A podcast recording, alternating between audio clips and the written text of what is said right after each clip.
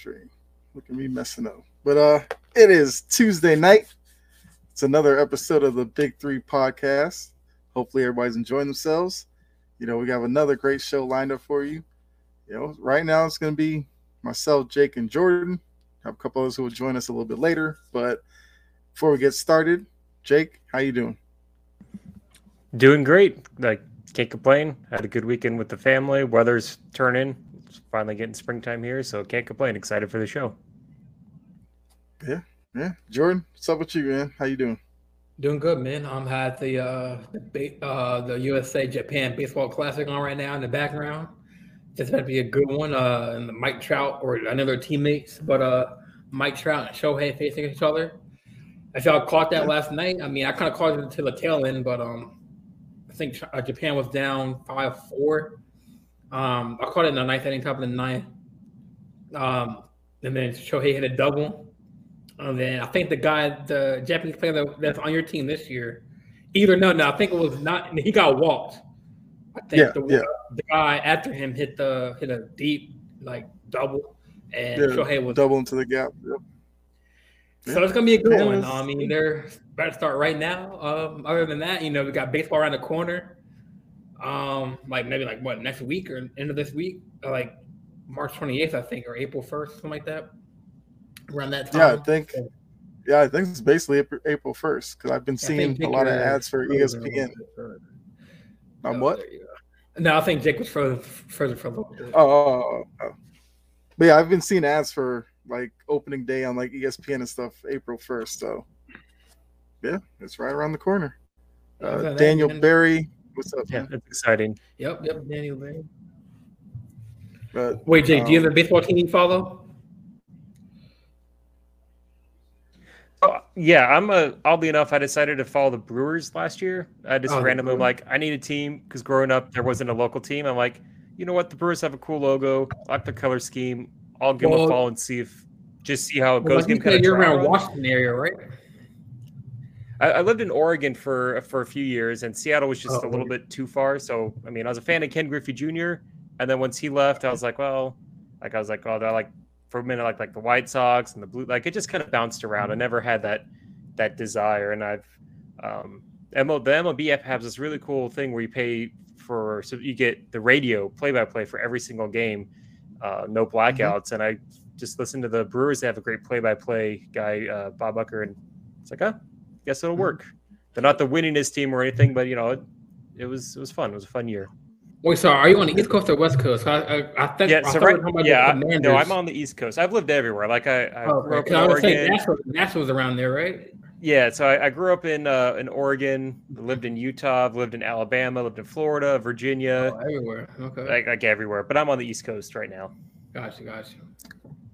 Yeah, I didn't know Bob Uecker still did the Brewers games. I mean, every- Yeah, of course, he, everybody knows uh, him from Major League. You know, Yeah, he does the, just the home games, and like he does a limited schedule because he's so old. But it Mhm. was it was a Yeah. treat. It was it was, it was real good. yeah, yeah, can't be can't be mad at that. I mean, Major League was probably up there for me as a sports movie, and you know his contributions. to Oh, it's great. It's just a so great. classic. Yeah.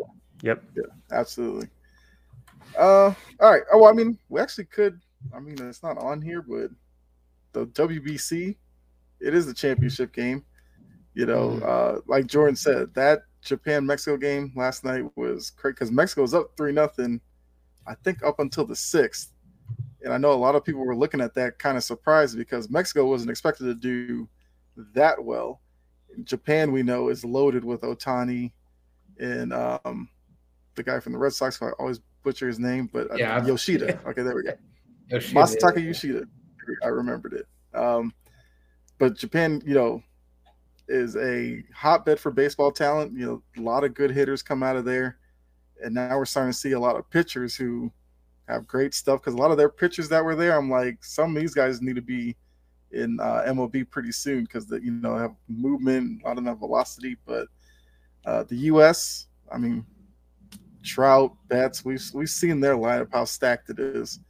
So uh, I'm sure it's going to be a great championship game. I'll probably check it, you know, after the show. But uh, have you guys watched any Yeah, of I mean, necessarily. I watched a little bit, but like, how do they? Uh, like I know there's some MLB players that are in the league, and then do they recruit like people from their country?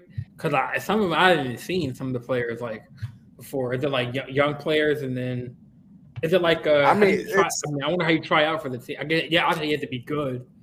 Mhm. Play. Yeah, so I mean, for the U.S., it's kind of like if the top stars want to play, they're, they're gonna they're gonna play.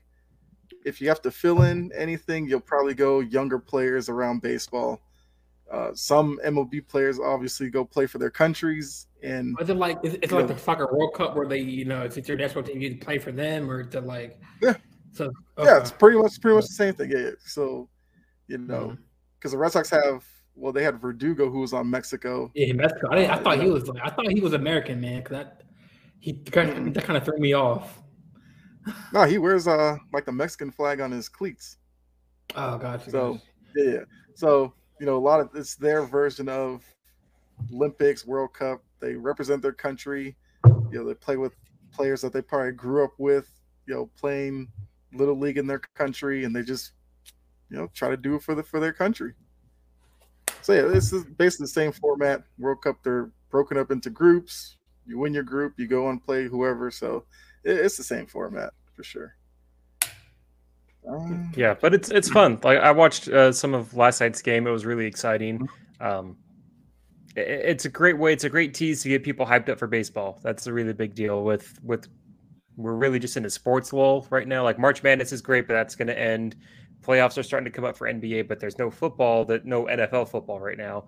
So the the World Baseball Classic is a good way to show showcase these elite players in games that mean something because what do they always say in April and May? Well, it's just a game. It's April. Wait till we see what we have in, you know, July, August, September.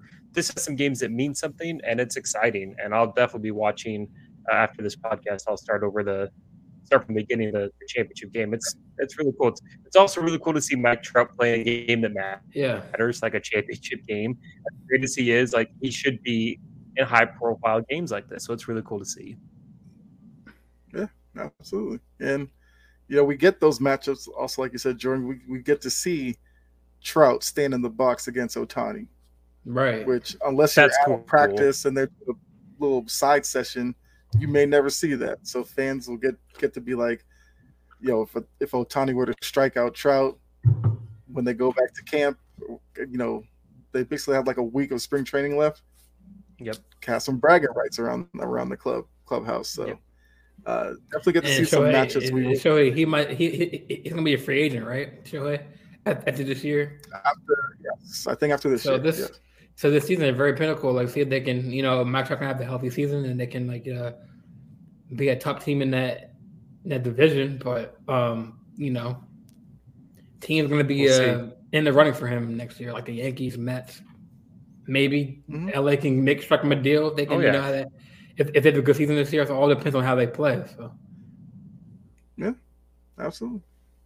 And it, you know, showcases, you know, for some guys who are playing overseas, you know, some of these front offices in Major League Baseball pay attention and they can sign one of these guys, bring them into camp and see what they have. Because we see, you know, a lot of Japanese players coming over. We see a lot of the you know, Dominican, Cuban players come over as well. So for a lot of them, this is their shot to audition and really capitalize on their opportunity to make it in Major League Baseball, make some big money. So it's important for everybody that's over there, which makes it uh, enjoyable to watch for sure. it's, it's All the team of celebrations and all that is just really, really, really yeah, fun. it's not just a preseason tournament that's just there to like hype up. A, there's real stakes here. Right? I saw an alert. I don't remember the player's name, but there was a Cuban player that didn't go home with the national team. He just stayed here. He's like, "Ah, I'm just gonna stay in the United States and play baseball here. I'm not going back to Cuba. He took this chance, literally this chance, just to come to America and make a better life for himself. Like that's a really cool story. Yeah, I think I heard about that. I looked at young pitcher who like struck out like some of the pro players, and I think they sounds like the the Rays, like I think farm system. I think I think it was he was he was mad like twenty years old, nineteen, and they signed him off because he was striking out like the top top like you know they, I think it's kind of like mm-hmm. Juan Soto. I think he struck out. So yeah, I think I might have been Juan Soto. Yeah. So that's that's what I'm saying. Like for these guys, it's it's their their shot to make a better life for themselves. Can't be mad at that. No, it's really cool. Hmm. All right. Well, I mean, we'll go ahead and get into some NFL talk. Free Let's do it. agency as it started off with a bang, slow down a little bit now, but we know all it takes is for a couple of players. Aaron Rodgers, if he gets traded, might pick back up again.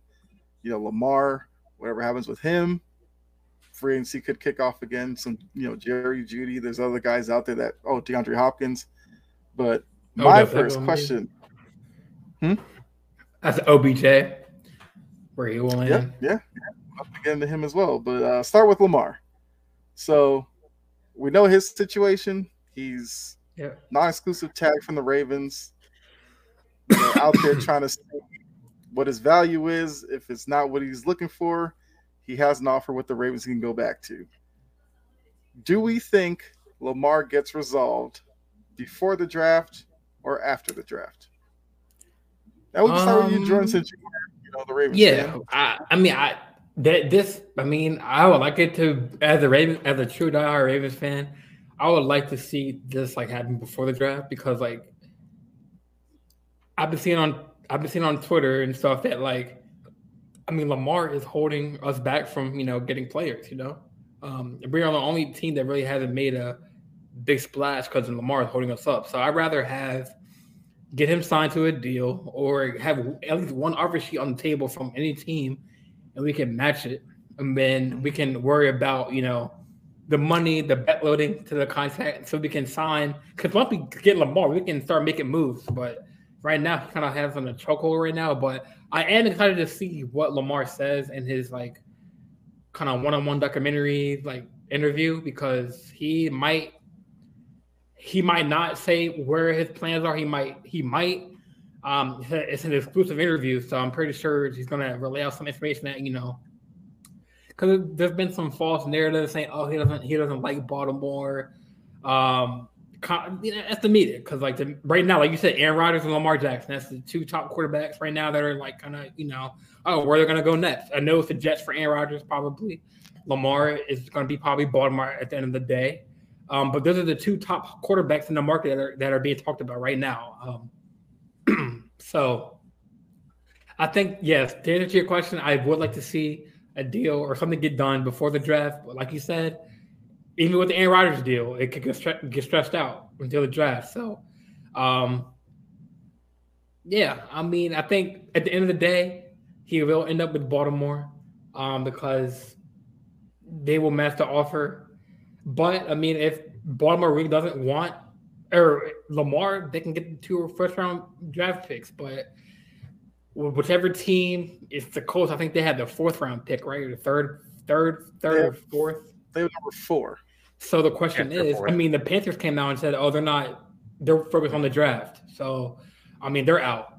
Um, Atlanta, m- maybe they they, they still hold the eighth spot. So, are they willing to give up that? The question is, what teams willing to give up that that offer, knowing that Baltimore kind of lurking around the corner? Um, now, like Jake and everyone said, um, you know, the Commanders might give a deal. I know he, I know Snyder's out the door uh, in a couple weeks or whatever. Maybe he, he might do it out an outlandish deal that the Ravens can match. But I don't see if it's under like if it's like around two hundred million or something like that, around like up up in that echelon of money, the Ravens can match. But if it's like 450, 500 million, which I'm not going to see that happening, the, the Ravens can't, can't Yeah. match. Yeah. All right, so we'll just this uh, go back to Anthony real quick, and appreciate you stopping by, Anthony. I know you're you on a lot of shows in the chat. So he thinks Lamar will be a Raven, but he will hold out, which is an option in all this. If he goes out there, doesn't find the value he wants, you know, begrudgingly signs the offer the Ravens have, he could then hold out and kind of do this all again next year because he can play on that franchise tag number, of course, for one season. But like Anthony said, only in like physical form, not necessarily get on the field. He just holds out, waste the year, and then try it all again, falling off season. Uh, let's see, you'll need to get the deal done before the draft so you can use them picks, which Yeah, maybe Is- get her, yeah. maybe get get Lamar contract, maybe get D Hop possibly, and then get like a draft as receiver in the draft, or maybe if not, then get like maybe a cornerback or you know upgrade the defense a little bit with, you know, maybe get that for the whole Clay's Campbell, get a but maybe they're looking at a wide receiver I think in the first round, but yeah, like as he said, like you know, keep get Lamar done, and then you know work right, with so the draft. Juan, appreciate you, Juan. You know, you you you become a star on the big three in the chat. If the Ravens didn't give him an offer that he was happy with, it won't happen unless Lamar takes them to the promised land. Might be his last year in Baltimore, to be honest. It's business and he's about business. Lamar might not hold out, but ball out for next offseason moves. All right, Anthony. Us Washington community don't want Lamar. Okay. At the end of the day, it's all fair for us three to say, and people in the chat that we don't know what's being discussed in, in closed doors. We don't know right now. It, right now, we're just speculating of what's going on. Like, hey, they can say this and that, but we don't know what their phone calls are like. We don't know what their back and forth is. It is whatever's being reported. So, that, to be fair, we don't know what's happening as of right now at 7:18 p.m. Eastern time. We don't know. Um, so, I mean, Well, I mean, there's there's a couple things that we could I mean, we speculate could on. speculate, but I speculate mean, that the Ravens, you know, may have undervalued Lamar more than he's liked because he would have signed the deal that they offered before the season. We could we we know that. mhm. You know, second thing we know is these teams that may be in on him are going to slow play this because they don't have to rush into it giving up draft capital this year. If they could push it till after the draft, they make their picks this year, they could turn around, take Lamar on with the hope that the two picks they give them, which would be 24 and 25, are much lower in the first round. Then it's not that big of a deal for your fan base. Mhm. And, you know, um, so Lamar's going to have to kind of play the waiting game right now. I mean, like you said, he has this one on one sit down, which I feel like no matter what he says, there's going to be Ravens fans who will try to read between the lines and come up with narratives. That's just that's just bound to happen because that's what we do. Ravens fans are not not Ravens fans. Like, just the sports fans in general. Any Yeah. sports fan. But I was just saying, like Ravens fans will read into him, they'll be like, "Oh, he's leaving for sure because he doesn't want to come back." Then there'll be Ravens fans like, "The I- I organization don't needs to sign him I now." don't see the, uh, I don't see where that narrative came from that he doesn't want to be a Raven. I don't. I don't see. I'm I just, don't see I'm- any. Pr- uh, no, no, no. I'm just saying. I I'm don't see just any proof because of that. You know. I saw Like, this with, you know, the Jaylen Brown thing I brought up last night. mhm. I forgot that interview was done before the trade deadline. And now Celtics fans are like reading into it like, oh, he doesn't want to be in Boston. Which, if that was an issue, you would think you would think the team would have traded him this trade deadline. So fans are gonna do what they're gonna do. The Ravens fans and sports fans that like Lamar will hear what he says and goes, Oh, he's coming back definitely. The ones who don't like him will be like, he's gone no Mhm. matter what he says. Right. Yeah, be, yeah. Before Jake uh, says his uh, side, um, like, I mean, I, I do feel better that the Ravens did place a non-exclusive because I feel like Ravens fans will be even more mad because if they place exclusive tag, that means there's more money. There's 45 million, and they can trade him off the bat. Now the Ravens are kind of like, hey, you know, Lamar, you know, you say that. I mean, obviously, yes, MVP quarterback, um, but let the other team test your market, see what you're worth. If a team comes back, you know, okay. Mhm. But team, the Ravens know, and I get the question that I have now: if if Lamar had, hadn't hadn't gone down at the end of the year two years in a row, would he would he would he have gotten a deal done? I think he would have, because that's that's like oh like oh, you get a That's- That's, a major factor, though. It is. It is. And and the Ravens are smart because they know that no team is going to follow the, what the Browns did with Watson. I mean, yeah, maybe if he could- did, if maybe if it, if he didn't get hurt, then yeah, give him the guaranteed because you can be good. But teams don't It want to follow only, that trend. it You know? only takes one owner But who's one- just but looking to make but a what- splash for the fans. But my question is, what That's owner? What owner? Because the Falcons, I mean, they wanted Lamar, they were out. Then they got uh, T- Taylor Heinicke, um, and then Taylor they want to go Heinicke is Ridder. not keeping you out Lamar sweepstakes. Taylor I mean, Heinicke. but no, but they but they did get other pieces though, and for free agency, it's just kind of it's not like they're Falcons still have, I mean, I think they have like 25 million, which is not enough to get Lamar that's necessarily, but right now, yeah. you can always work magic you- with you- with yeah, the cap you though. can move you can move that cap number up very easily. Um, so yeah, Taylor Heinicke, there that's not going to take them out of the He- running. he's their Notes- backup. I mean, That's, get that's it, what they you're bringing Worst case, you start with Ridder. Ridder's not ready. You bring Heinicke in. Heinicke, Heinicke can get you some wins, you know, four or five weeks until Ridder's ready. If you get Lamar, Heinicke just backs I up Lamar yeah, if if, it, Lamar if he's right, yeah. or something like that. Doesn't, So, doesn't matter what owner. I mean, unless it's like a ridiculous amount of money that the Ravens can't. I mean, people think that Ravens cannot make more money. Like, to they can restructure contracts.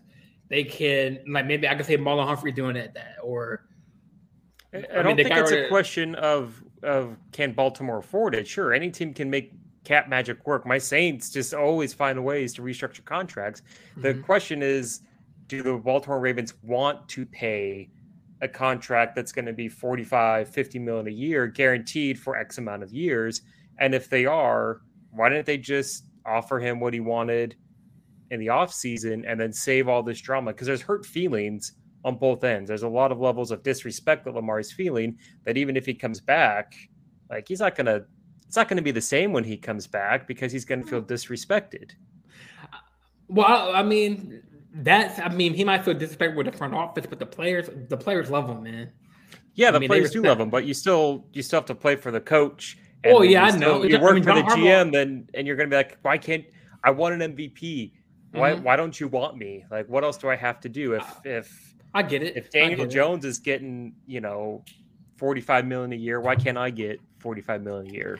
That that's the issue. And and to answer the original question, I think the only Yeah. way that this gets resolved before the NFL draft is if a team there's one team I can see that could make an offer where it would make a little bit of sense to go before the draft, and it's the Detroit Lions.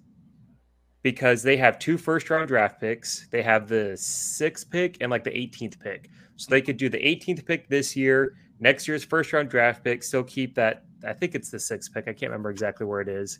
Let me look. Yeah, the sixth pick from the they got from the Rams. They still have a top 10 pick they can use. They have a ton of weapons. They can cut Jared Goff. I think he's like a $10 million cap hit just to release him. It's a lot of money, but it's not that bad. Do you really think Jared Goff is going to have a repeat of next year, or do you want Lamar? They got didn't they get uh, a feeling? No, or there was that? no, Oh, he's Panther, in, he's in Carolina. Carolina. I think he's in Carolina, but they have a t- they have they have St. Brown. They have a ton of talent. They have Ben Johnson, who's a who's a brilliant offensive corner. He resurrected Jared Goff's career. I thought Jared Goff was done. He looked fantastic. They have the weapons that Lamar's never really had. The NFC's wide open. The NFC North is completely wide open. I could see Detroit being like, yeah, you know what? It's like screw it. Like what what luck have Yeah. we had with quarterbacks? You know, they I know they had Stafford, but they didn't have a whole lot of success with them. Let's throw our, our ring in there. We keep our top six pick, we lose two picks, and we make a serious run in the in the NFC North. If it's not them, if it's like the Falcons, I know the Falcons said that they're out, but until it's it's done, I'm not believing it because the Browns the- said they were done on Watson. Yeah, I saw the front with, with the Colts, but that's Yeah, the and the, the Colts could do it too. Like in, until it's done, I don't believe any team. If they say they're not into it, they could just be playing smart. Any of these other teams that have higher picks, they're going to want to wait till after the draft. They want to drag this out. They want to try and get a better offer, and they want their high value picks this year as opposed to next year's draft, where they'll be hopefully in the the 20s or or the late 20s with a better roster, with a better record than they had this year. But look out for the Lions. I think that would be really fun. I know, you know, Jordan, it would be, cr- yeah, I, you know, as a fan to fan, I'd hate to see you lose your boy, but Detroit with that roster, Ben think. Johnson as the OC, that would be, that'd be fun. That'd be fun to I mean, watch. I just don't think we're gonna lose him. I think, like Anthony said, they, they're gonna, they're gonna match any offer. That's why teams are so hesitant to like, you know, like a Colts, like top four pick, top three pick. I mean, Well, if are they're you- going to match any offer, just sign him. Why, why do you have to go on with the exclusive tag? That's that's my only concern. And if I'm the a non Colts, the non exclusive tag. Sorry. I can risk the fourth pick on Lamar because I'm just going to use the fourth pick on a quarterback anyway. So, you if you're going to tell me, oh, I didn't get Bryce Young, but I got Lamar Jackson, I'm sure Colts fans aren't going to sit there and be upset by that. A team like Yeah, that, the- they shouldn't have any issue giving up number four. Well, ask Anthony Price, man. He don't want him on the Commanders. Why not? he was. I don't. I don't. Ah, I mean, Anthony, Anthony, man. How can you it? on Lamar, man? He's, Drop in the chat. he's if y'all get him, he, are y'all Super Bowl bound? I don't know. Well, he says he sees five teams that would trade for Lamar. Texans, I agree with that. Vikings, Falcons, New England, Lions. It seems like a very un-Bill Belichick move, like not his typical mo to go after Lamar. But he also could be looking at like, I need to do something because otherwise I'm just going to be a seven-win team with how we've been doing without that star quarterback.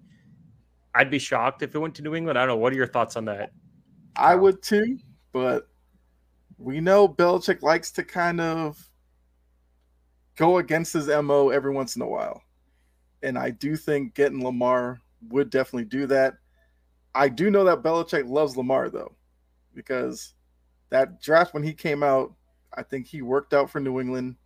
I believe New England was planning on taking him at the bottom of the first round, but they decided not to. So I'm sure the interest is there. I just don't know if they would actually go ahead and do it. I mean, the 14th pick to get him, it's not that bad to give that up. So I, I wouldn't be mad at it.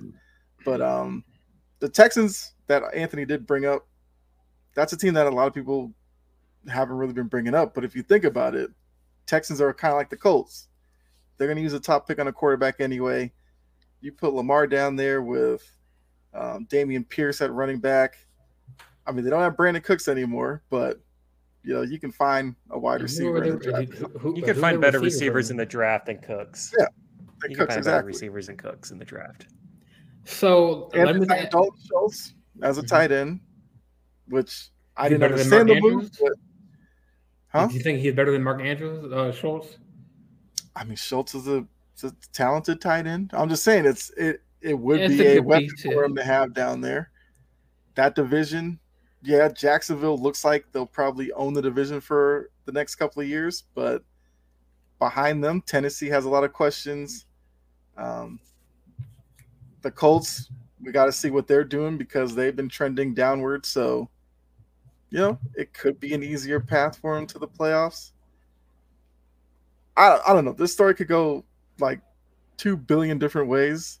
Um, Anthony also says Ravens don't want to overpay for Lamar. That's true. Like that's not any speculation.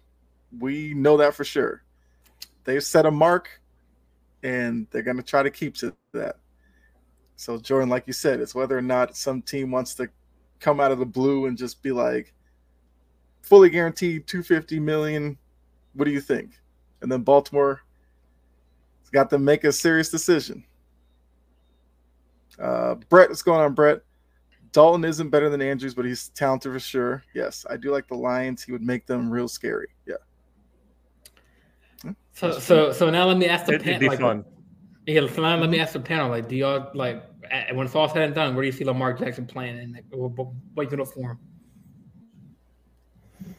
If you had to say, To me, the two teams that stand out the most is Detroit and Atlanta. They have very talented rosters. They have limited quarterbacks. They're both in the NFC that are very open. Their divisions, especially, are very open and very winnable. The NFC South is going to be garbage again. The NFC North, the Vikings aren't going to be a 13 win team. They're going Right. to take a step back. Chicago's probably a year away, and we don't know what we're going to get with Green Bay and Jordan Love. So both of those divisions are wide open. If I'm either of those those teams, like if you're Atlanta and all that talent that you have, you can't go with with Ridder and Heinicke. You can't just trot those guys out on week one. The fans are going to riot, and rightfully so. I mean, as a Saints fan, I would love to see the Falcons trot those guys out. Don't get me wrong. Yeah. But as a GM, like you, you can't in good faith faith do that. And Detroit, I think this would be like is where they're like, look, we're going to make big moves. We're going to be splashy. We're going to be fun. We're going to be on TV a bunch, and it could propel them to an 11 or 12 win season.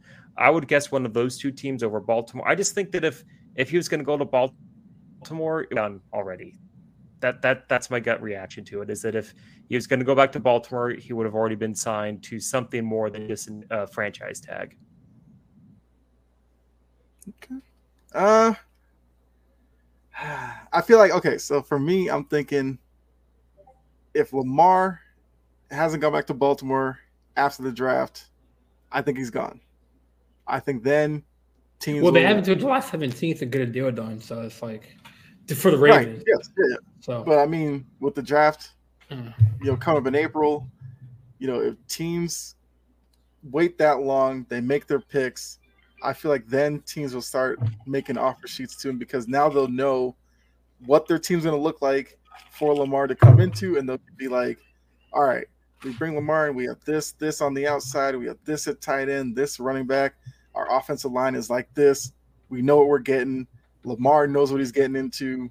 Let's go forward." I do think, like I said, the Atlanta thing about being out makes zero sense. If you bring Lamar to Atlanta he automatically becomes the biggest star in the city. Sorry, Trae Young, Lamar would be more popular than you. You're in a division that Tampa Bay is going to take a step back for sure. Carolina could be dangerous, but I have to know who's their quarterback next year. And then the Saints, you know, you have Derek Carr. We have to see what that looks like. Lamar comes in. They've already, you know, they went. They have Drake London. They brought in Mack Hollins. Supposedly, they're looking at um, Mecole Hardman. They have Jonnu Smith to go with Kyle Pitts if Kyle Pitts can stay healthy. You have Cordarrelle Patterson at running back. You draft a couple of offensive linemen. Now your offense looks a little better if Lamar is there. Defensively, they made some moves as well. So that's a team that you bring in Lamar could vault up to the top of the division next year. So I I think they'd have to be in on him. That's for for whatever reason that they're saying that they're not, but I think they're definitely keeping yeah, an that, eye on them. That team goes six and two in their division, bare minimum. They lose Easily. probably one game to the Panthers and one game to the Saints. Because they always like do, that's the yeah that because the Saints and Falcons that's that rivalry is going to split. Like you go six and two, the rest of the NFC is wide open. You're talking, I'd say bare minimum minimum an 11 win team with Lamar because they almost went to the playoffs with just garbage quarterback play. You add in Lamar, you add in the weapons. I just think I don't want to see it, Jordan. I don't want to see him in Atlanta. Like as much as you don't want to see him leave Baltimore, I don't want to see him in Atlanta. But I just it just makes a lot of sense for for Atlanta to to go for it. And and after the draft is when it'll happen. Yeah, if I'm it just, happens. I mean, I see. I would be like in tears on on TV. Oh, I, I had the comments that I mean, yes, you're right. They should have. I, I, think they, they screwed up. They should have signed. They should have signed through a deal after his rookie MVP or his MVP season. I, I agree. They, it's where they screwed up at. But um, like I, I, I mean, I'd be lying if I say I'm not. I'm. I mean, I'm. I'd be lying if I say I'm not confident, and I am that we will. He will be in a Baltimore uniform next year because there's two sides to every story. There's there's the side where yes, we there's teams that are are win down mode. They want to get that quarterback. Lamar can get him up there, but then there's teams that oh wow, the Ravens can match an offer whatever we do. So it's like you know that's sort of.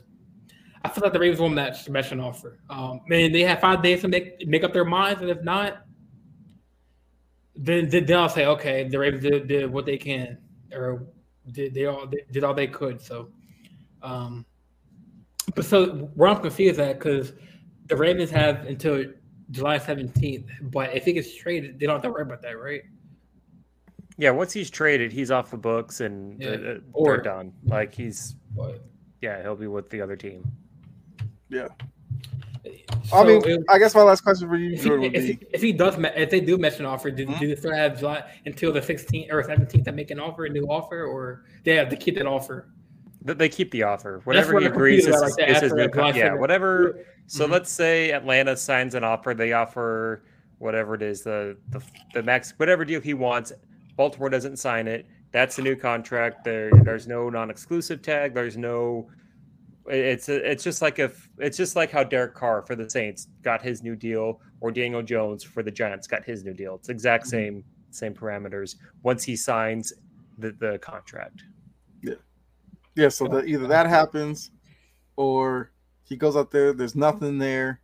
He can, you know, sign the franchise tag for the one year, thirty-five million or whatever, and then go through all this again next year. Probably, you know, the Ravens would put another tag on him because you can tag a player back-to-back years, Yeah. and then that's it. So we might be in the same situation next season. But uh, Anthony brings up, how do you feel about Lamar to the Titans? We'll say we'll say the coach is offering him like a five year, two thirty million dollar deal, and it Ravens matched that. They don't have to worry about slapping the tag on him next year, right? Yeah, no, then he signed to that contract. Once if if if Baltimore were to match a contract, then that's that's, That's- Lamar's that's new the contract. contract. fully guaranteed. He can't be slapped on a you know any franchise tag or anything until he's a, a free agent. Uh, Uh, yeah, but as far Anthony- as Anthony, yeah, for Lamar to the Titans, I guess I just would wonder know. why Lamar would want to go to Tennessee. That doesn't seem like They don't really have receivers. They're better to let go of Derrick Henry. it doesn't seem like a better situation than Baltimore. Tennessee seems to be a team that really isn't able to make up their mind as far as do they want to tear everything down? Do they want to try and contend in a very weak division? They have a fantastic coach. That's the hard part. Is our coach is fantastic. He won Coach of the Year uh, last season and deserved it. And he could argue who should have been in the running this year because of how good he is. So it's hard to rebuild when you have a coach that gets so much out of it. I just don't see where he would want to sign that and go to a team that doesn't have great receivers, doesn't have a whole lot of offense for him to work with. And I don't know if Tennessee would want to sign that big contract and then also have to deal with losing the draft picks while trying to kind of revamp their their offense. So I I don't know if Tennessee would even make that move. It'd be interesting. Um, if I was Lamar, I wouldn't want to sign there though. I'd, I may as well just say in Baltimore if if that was the case. to play the other side. Go for it. Tennessee Tennessee could sell him on. Look, this season might be rough, but we have a plan. And you know, you'll have I don't even know who their top wide receivers was like Westbrook. Oh, was uh, Uh, was it Burke? Burks? Oh yes, Treylon Burks. Yes. So so they go. And he hurt was really good, but he got concussed, right? I think so. Something like yeah. So, but I mean, so they go. Look, you got Treylon Burks. You make a connection with him this season. Next season, we draft whoever. We'll free up some money. We'll you know plug some holes. You know, tight end, whatever. It may look bad now, but we will get better over like the last four years of the five-year deal. You know, this division wide open outside of Jacksonville. We think you could dominate this division. Why not? And if he looks at that and then looks at Baltimore and goes, if I go back to Baltimore, what am I going back to? Come on, I mean, as Anthony put it, name one great wide receiver on the Ravens. Yeah, I got So nothing. So Lamar Lamar goes, I'm going back to Bateman. Andrews, yes. Love me Duvernay Tight was end. nice He's, he's a was tight down. end though. Like you, you can only do so Right. much with a I mean, tight Duke- end unless you're Kelce. I mean, Duvernay's nice. He, he's a good return guy. He's a good receiver. He got hurt. I mean, he's not a top receiver, but I mean, It's pretty bleak Well, I'm just saying. So Lamar's like, I'm I going mean, back I, to I, think Bateman. Demarcus Robinson is Duvernay. Free agency's over. So that's basically the team I'm going to be looking at outside of if they draft somebody. And as Brett put, I got Joe Burrow in Cincinnati there every year harassing me. I've got Pittsburgh with Kenny Pickett I mean, improving. I know what Mike. I know Mike Tomlin's a great coach. Hey, Pittsburgh's Kenny not gonna Pickett's be not bad. bad. for Wait, From long. what I saw, this uh, what's I what's like Joe Burrow's what's Joe Burrow's record against us? Like it's like one and one, or who is? I mean, is he really? I don't know, I man. mean, I, only I don't want to go against. I don't think the Bengals. I don't think Joe. I don't think Joe. I don't think Joe Joe Burrow owns the Ravens. I mean, they only played a couple times. He may not He's own the Ravens, Super but he he's at All right, worst case the third best quarterback in the league, and you don't want to be going up against the third best quarterback in the league twice a year if you can help it. I mean, Lamar like what f- top top top five. Yeah, top he's a, he's a top ten. I'll, I'll say he's easily a top ten Yeah. quarterback. True. But Joe Burrow is like there's there's tiers, and like Mahomes is here Mhm. at the top, and then I think it's Hurts and Burrow, and then after that you can get to different pecking orders. Yeah, and it's just would you want. rather go up against Kenny Pickett? I know he I think he's going to be good. The Steelers are a great run organization. You have Joe Burrow.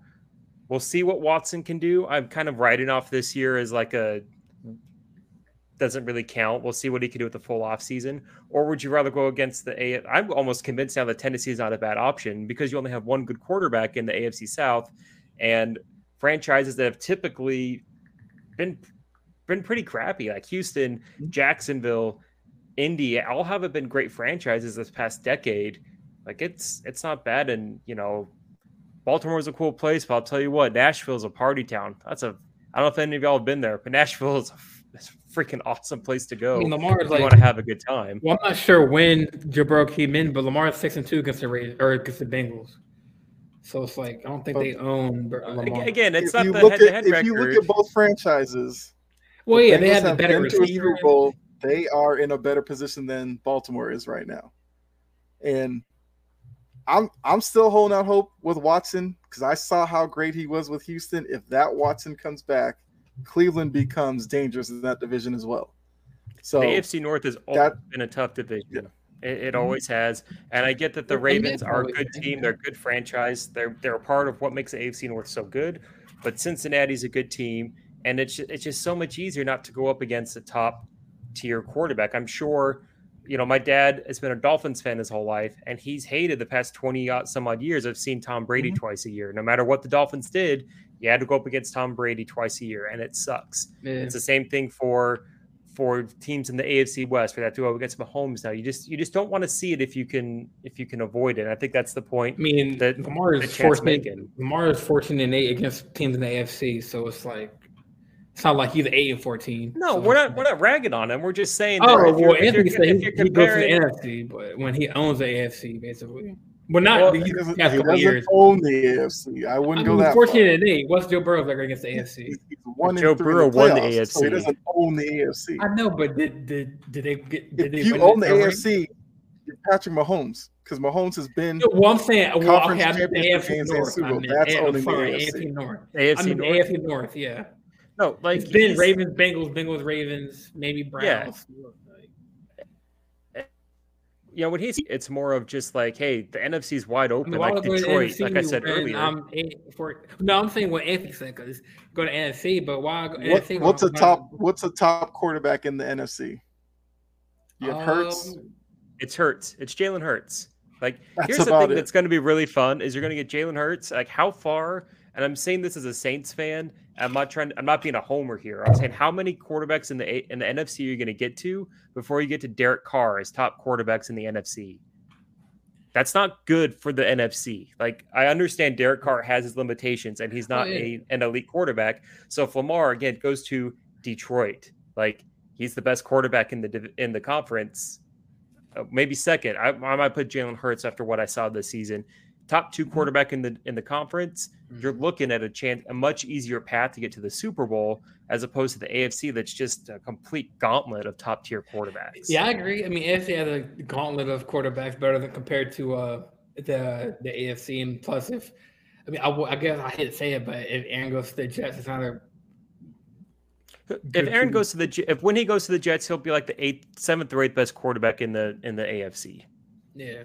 Well, let's just be real. That's Yeah, that's so I'm not. Yeah, I'm not. I, I, I'm not disagreeing that, like about like the talent and the QB talent and then that's it's top tier. Like yeah, Mahomes, Lamar, Burrows, you know, Herbert. I, I get it. Like now that the the the talent has shifted it to the AFC, but it's like, I mean, yeah, I get if you play at NFC, it's an easier path now, but it's like, why leave when like you know if we can get a if if we can match a trade and we can start getting things done getting getting maybe a DJ Chark or a D Hop or once a deal gets done or we match an offer. It's like So, well, that's kind of where the Ravens come into this as well.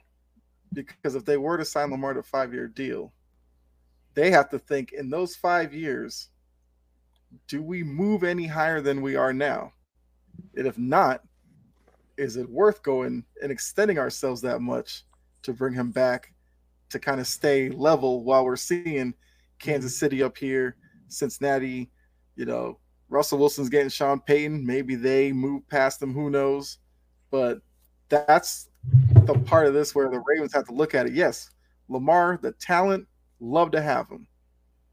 But if Lamar, the talent, means we lose out on, I don't know, some major piece on the defense or we can't get a top wide receiver or something like that, is it worth it? Mm-hmm.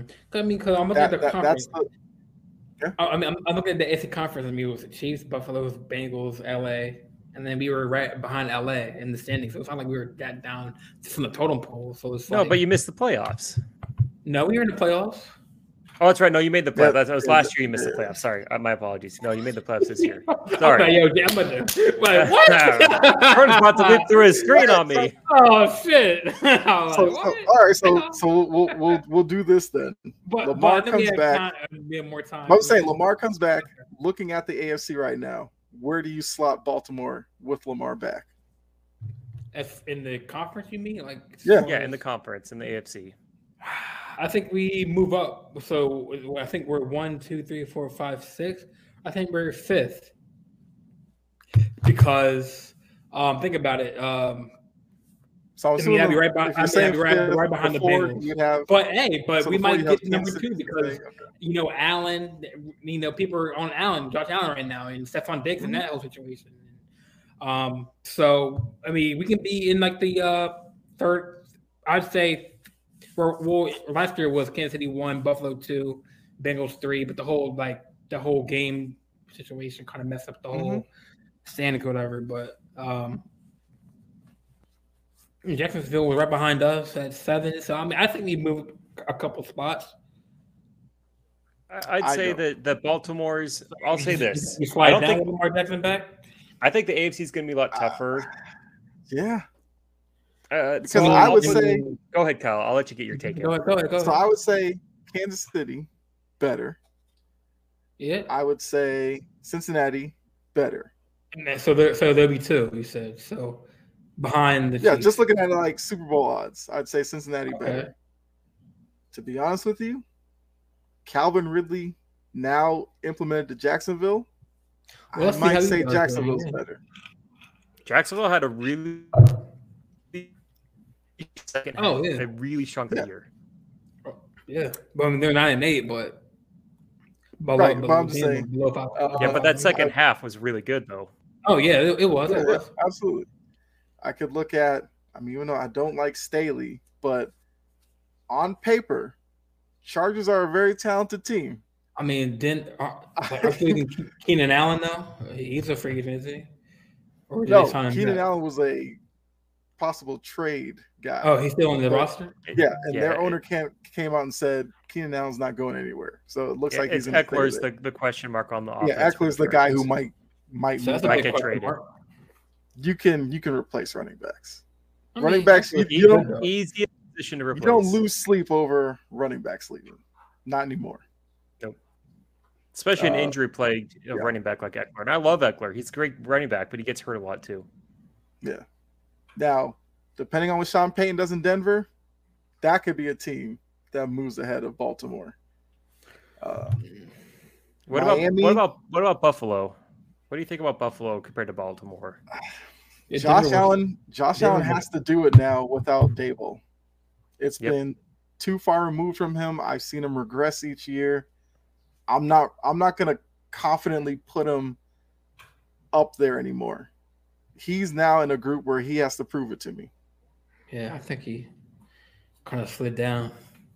Because yep. you got Diggs complaining about, you know, and it's not even the, the dig stuff. It's just the performance you get with Josh Allen, where some like, Josh Allen's Josh Allen's ceiling when he's playing his best, he's about as he's as good as Mahomes in a different way. But the problem is his floor is just is just bad. It's just really bad turnover play, and the other top quarterbacks, their floor isn't yeah. that low. Yeah, he almost got beat by what third string quarterback in the playoffs. Uh, He's, uh, Oh he's yeah, the, the, the game against Miami, they they were lucky to win that game. They were Yeah. very Allen lucky was to win horrible. that game. That, not It was horrible. He terrible. was. uh, It was a was Skylar Thompson. I think that was Yeah. the quarterback. Yeah. It, was, it was terrible. They should have lost that game. Josh Allen takes too many unnecessary risks for me. Brett goes, would you rather go through a combination of Hurts, Dak, Kirk, Jeff? I mean, Goff, I'm assuming. I don't know why I read that as Jeff. It's Goff, Carr, Stafford, Purdy in the playoffs and run a gauntlet of any combination of Allen, Burrow, Mahomes, Rodgers, even even, Tua. even Herbert's want to prove it to me uh, a year because like what ha- what has he done done in the playoffs? He, he just got he just got shellacked by the Jaguars about for 28 points, 27 points. Yeah. Like, Yeah, so Brett makes a good playoffs? yeah. Brett makes a good point though. Like when we're I saying mean, when yeah, people are saying in the talent, chat, yeah. If I was go to the NFC, which one's going to be easier? That's a Probably fantastic NFC, point. but does But- Lamar want that? Lamar is a he's he's a go getter, man. He, he he wants that competition, so it's like I don't think he would want. Yeah, but you, al- you also there's also some teams in the A- in the NFC that are Mhm. fit. They're fit for him. They're ready for him, and they have an offense. And it's Right. like no no one's gonna look. No one looks back at the Rams last year with their Super Bowl win and go, you know, we need to put an asterisk next to it because the NFC hmm. was so much weaker than the AFC. Like no one does that for Super Bowl champions. You win the you win the ring, you're a champion. It doesn't matter if you were in the harder conference or not. And for if I'm Baltimore, I'd say their absolute ceiling, absolute ceiling is the third best team in the conference, and that and that's with them assuming they make moves to help the offense to get wide receiver help from Lamar. I see them. I see again Kansas City better, Cincinnati's better. Yeah, that's no argument. I think Jacksonville has the potential to be better. The Chargers, it all they I don't like their coach and they seem to have bad injury luck, but that always seems to plague them. But yeah, Justin Herbert does he need to prove it to me? Sure, I want to see him improve, but they have a lot of talent on that team. I think yeah, I think you're looking at probably if when it's all said and done, probably fifth in the conference is probably where the Ravens are going to be if they keep Lamar. Is is probably at the fifth best team. And so I mean, the Ravens it's have like to look at it and be like, do you want to pay a quarterback like all a that year, money and be like- a fifth seed? well, like a year ago, we were what second in the East or AFC conference. You can't look in the past the- at this point. You got to I mean, look. Yeah, if I- th- this time last year, I could have said the the next Saints were one years, you drop away from going to the Super Bowl. Like you can, you can always do. You can't just look back in the past. The NFL changes. It's so cyclical every single year that you have to look at what the, the future holds. But it's like y'all think that we're gonna make a so a big drop off of. I mean, if Lamar does come back, I mean, the, the free agency is not over yet. You know what I'm saying? So it's well, who who's who's available is what I want to mean, mm. know. Is who's as who's far as- available to improve the team? as far as like wide receivers, or I think there's D Hop, Jerry because- Jeudy. because don't don't they have to replace Calais Campbell? They have to do that as well. Which I mean, draft wise, you could do that, but Campbell also was a leader on that team. We still could, we still could bring him back if we get Lamar back. He could, yeah. I mean, Campbell because they didn't they, they didn't really close the door on him. He just said, "Okay, we're gonna release him, but he's more welcome to come back." So I mean, if that, but he did make a visit with the Falcon, I think today. I think so. Um, just for invite, but, uh, but yeah, put up uh put up put up Anthony Price's comment for me, man. Jordan the Homer one. Um, I mean, I mean, is he is he wrong? I mean, I'm, I'm definitely. I mean, I'm a diehard Ravens fan. I mean, I how would you feel? if your quarterback got an MVP and um you, you like you wouldn't want to let to let like you wouldn't want him to be like on your team, right, Anthony? Like No, so real, look, man. I'll, I'll I'll put it this way, like Jordan, like I'm a diehard Utah Jazz fan, and this offseason, Donovan Mitchell was we knew he was going to be gone. Like the, the likelihood of him being traded was even though he didn't ask to be traded was gone. And I accepted it. Like it sucks. I love Donovan. Like he's he's my boy. When he came to the Jazz, he was my guy. And it Mhm. sucks to see him leave. But I also knew it was going to happen. Like it sucks, but that's part of what happens in the NFL. And so the part, yeah, I'm a diehard fan, but I think the Homer comment comes from your overt optimism for the Ravens being like a the third best team in the conference. I didn't say that. I said fifth or like could be or sixth. I said fifth. Could be right behind the Chargers. Yeah, you Oh, no, said for next- fifth. for ne- Yeah, well, for next year though, where do you where do you have them I say year? fifth, fifth, Fifth? So we move up, move up a spot, and I, like like Kyle said, I, I'm not, I don't trust the bank, uh, the Bu- Buffalo right now with how Allen's playing. So th- maybe fourth. Maybe those Bengals slide up, and then we slide up right behind them. So maybe fourth or fifth, I'd say. Like, if my only concern with Baltimore is what have they done to improve the team from last year that that seemed to kind of struggle heading into the postseason? Yeah, I mean, y'all had a QB trip of, of QBs, man. Y'all had like RG three. Y'all had Kirk Cousins. Y'all had that didn't work. Y'all had Alex Smith. He he got hurt, but y'all had a QB carousel QBs, and I got. Hey, hey you have to throw it in Anthony's face what Washington's gone through. I mean, he's saying that all right, all right. like, damn. uh, I mean, Lennon, you know, Lennon, I, didn't, I didn't even, how you doing, man? I mean, welcome to the show, Lennon. Uh, How's it going? What, what's your thoughts on you know Lamar before we move to a different topic? Uh, honestly, I feel like I, I mentioned it in the group chat earlier. I feel like you know maybe him staying midway through Baltimore, trying to work out a deal with them and mm-hmm. maybe just seeing if uh, he can go somewhere where maybe he's not or he's the number one option where he could be mobile and not have a star running back to join him, you know. Uh, honestly, I've said before that I felt like Houston would be a good uh, spot for him to go because they're currently in a team rebuilding, needing a franchise quarterback just to get them to that next step. You know, I'm not going to say they're going to be like playoff bound in the next couple years if they do get Lamar, but it'd be a start. Okay. Yeah. Uh, all right. So Anthony once again comes with. Eighth. I mean, right. Rays right now is the eighth best team in the AFC. Just saying. So you have the Colts over them. Who do you have no. over the Raiders? I mean, I'm no, assuming he's going. So let's just take the AFCs. I'll go from the divisions and see. He may still have Buffalo ahead of him. It might be a slight, yeah, slightly. Wait, wait don't we don't do it for Anthony. Let, let, let's see his order. I'm sure I could probably work it out. Well, I mean, Anthony can tell me if I'm wrong. So Miami, if you're telling me Tua's healthy, I would say Miami is better than Baltimore. Yep. Yeah, I agree. A lot of people would say the Jets if they get Aaron Rodgers. You know how I feel about Aaron Rodgers and the Jets. I'm not going to give them no shine. Mm-hmm. I say fine. You can say that they're better. Patriots get DeAndre Hopkins. I'm not. I'm not. I'm not oh, gonna really put that out you, there. We don't call Jordan a homer. Come on, Kyle. I'm like, I, I just I mean, said. I, I, was just joking. Currently, I would say Lamar gets done. Might be a wash though, but I would might say Baltimore bitter, better than might be a better, better than New England right now. Mm-hmm. But if you look at the, yeah, just right there. Uh, AFC North, Bengals better. Uh, if you tell me Watson is Texans Watson, maybe. But I'd probably put them behind Baltimore still. And I think the Steelers are coming up. So we'll say Baltimore's safe in their division right now. The yeah. South, Jacksonville, yes. Yep. Houston, I wouldn't say. Colts, I wouldn't say. Tennessee, I wouldn't say. AFC West, Kansas City, yes. Chargers, I think yes. And here the Ravens. Denver, wow. because of Sean Payton, I would say yes. Raiders, no. I'm not going with the Raiders. Uh, all right, so Anthony put up his list. Chiefs, Bills, Chargers, Chargers Bills, Jets, Jets, Cincy, Cincy Jaguars, Dolphins.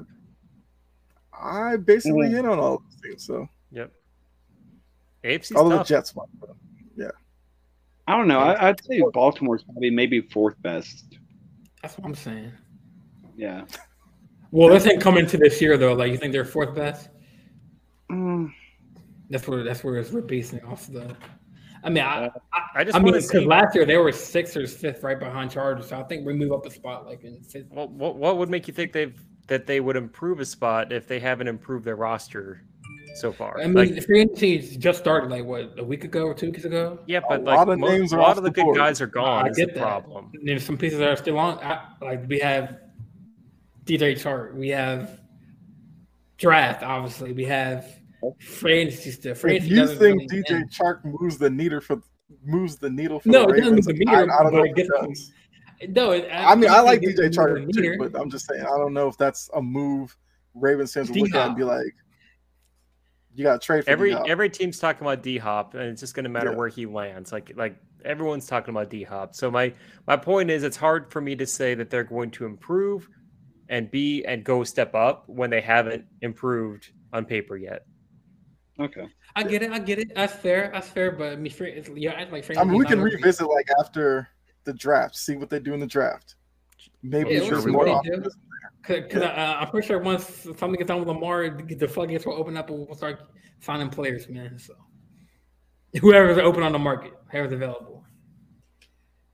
I mean, I mean, I don't even know because wide receivers, like it seems like everybody's gone except The only one that's a that's going to move the needle is D Hop, and everyone's asking for him. So it's going to be through the draft. You think Most likely Odell for- for a little bit, or Who's that? you think Odell would be able to help out a little bit, or oh, OBJ, do you think? yeah, interest, yeah. I think they stay healthy, but it's My question- the I- I thing with. OBJ.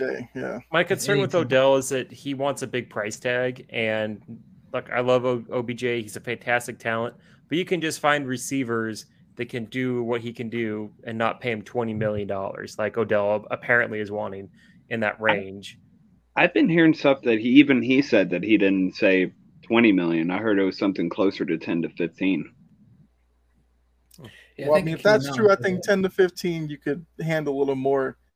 Because I do remember the report was like fifteen to twenty. I was like, that might be stretching That's it, too but ten to fifteen, Yeah. that's that's not I- a bad move to bring him in. I would I was thinking more like nine to maybe twelve million, just because he's coming off that torn ACL and he didn't play at all last year.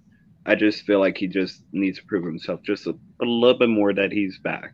You know, Right, I agree with that. Uh, Is there, all right, is so there let me a list of like available like current available wide receivers? I, I try to look that up, but I guarantee you the names you see, you might squint at a few of them like, who's that dude? There, there's That's not a lot smart. left. Jeudy, and- Brandon Aiyuk, Mac Evans, Brandin Cooks, he's gone. Tee Higgins, that's like big. You gotta um, trade for those guys. Isn't because don't think Higgins is still under is going to play. contract? Yeah, Yeah, Higgins' contract ends next season, so the talk is that Yeah. Cincinnati is going to potentially trade him for some value because they can't afford to sign him next offseason. That's my understanding. I But- could be wrong. but with that. Cincinnati came out and said that they're they're willing to put the money in the wide receivers, which means Mixon's probably the guy who's who's on his way. Probably, probably. Mecole Hardman's on. I think DJ Chark. Hardman's not going to move the needle because he wasn't. If if he's not going to stand out as an elite receiver with Mahomes, like he's not going to stand out as elite receiver with any any quarterback. Uh, all right, so I got two quick questions to finish out the NFL. Let's So- do it. We don't have to like go into them too in depth. Rodgers looks like he's going to go to the Jets. He goes there. What is the ceiling for the Jets next season? Round. Do they win the That, division? that's that's their best ceiling. Um, I see him There's a- Oh, that's tough. That division's hard. It's there's a lot of. We don't know what we're going to get with Josh Allen. We don't know what we're going to get with Tua. Those are the two big question marks at quarterback, and so it's hard to say they're going to win the division. I'd say they're probably more gonna, likely going to be a wild card team. I don't think Aaron. Rod- I think Aaron Rodgers is more likely to be closer to this year, this past season's Aaron Rodgers than the two MVP seasons we saw the two previous years. I think he's closer to what he is now. I think they're probably their ceiling is 10, 11 wins, and they win in the wild card round and then lose in the divisional round. I think that's their absolute ceiling. It's and it might be the it's probably the right move for the Jets because they haven't been to the playoffs since like 2010, and they've never really had a a run with like something like this before a quarterback outside for Brett Favre, ironically. So I think Mhm. I don't hate the deal, but I don't see them getting to an AFC championship game. If they were in the NFC with that roster and everything, maybe, but not in the AFC. All right, Lennon, you agree? Yeah, I, I I agree, but I feel like I'm I don't agree on the win total. I feel like I feel like Rodgers is going to struggle the first couple weeks just trying to get used to a new team that he's uh, after leaving Green Bay after what 18 years something like that.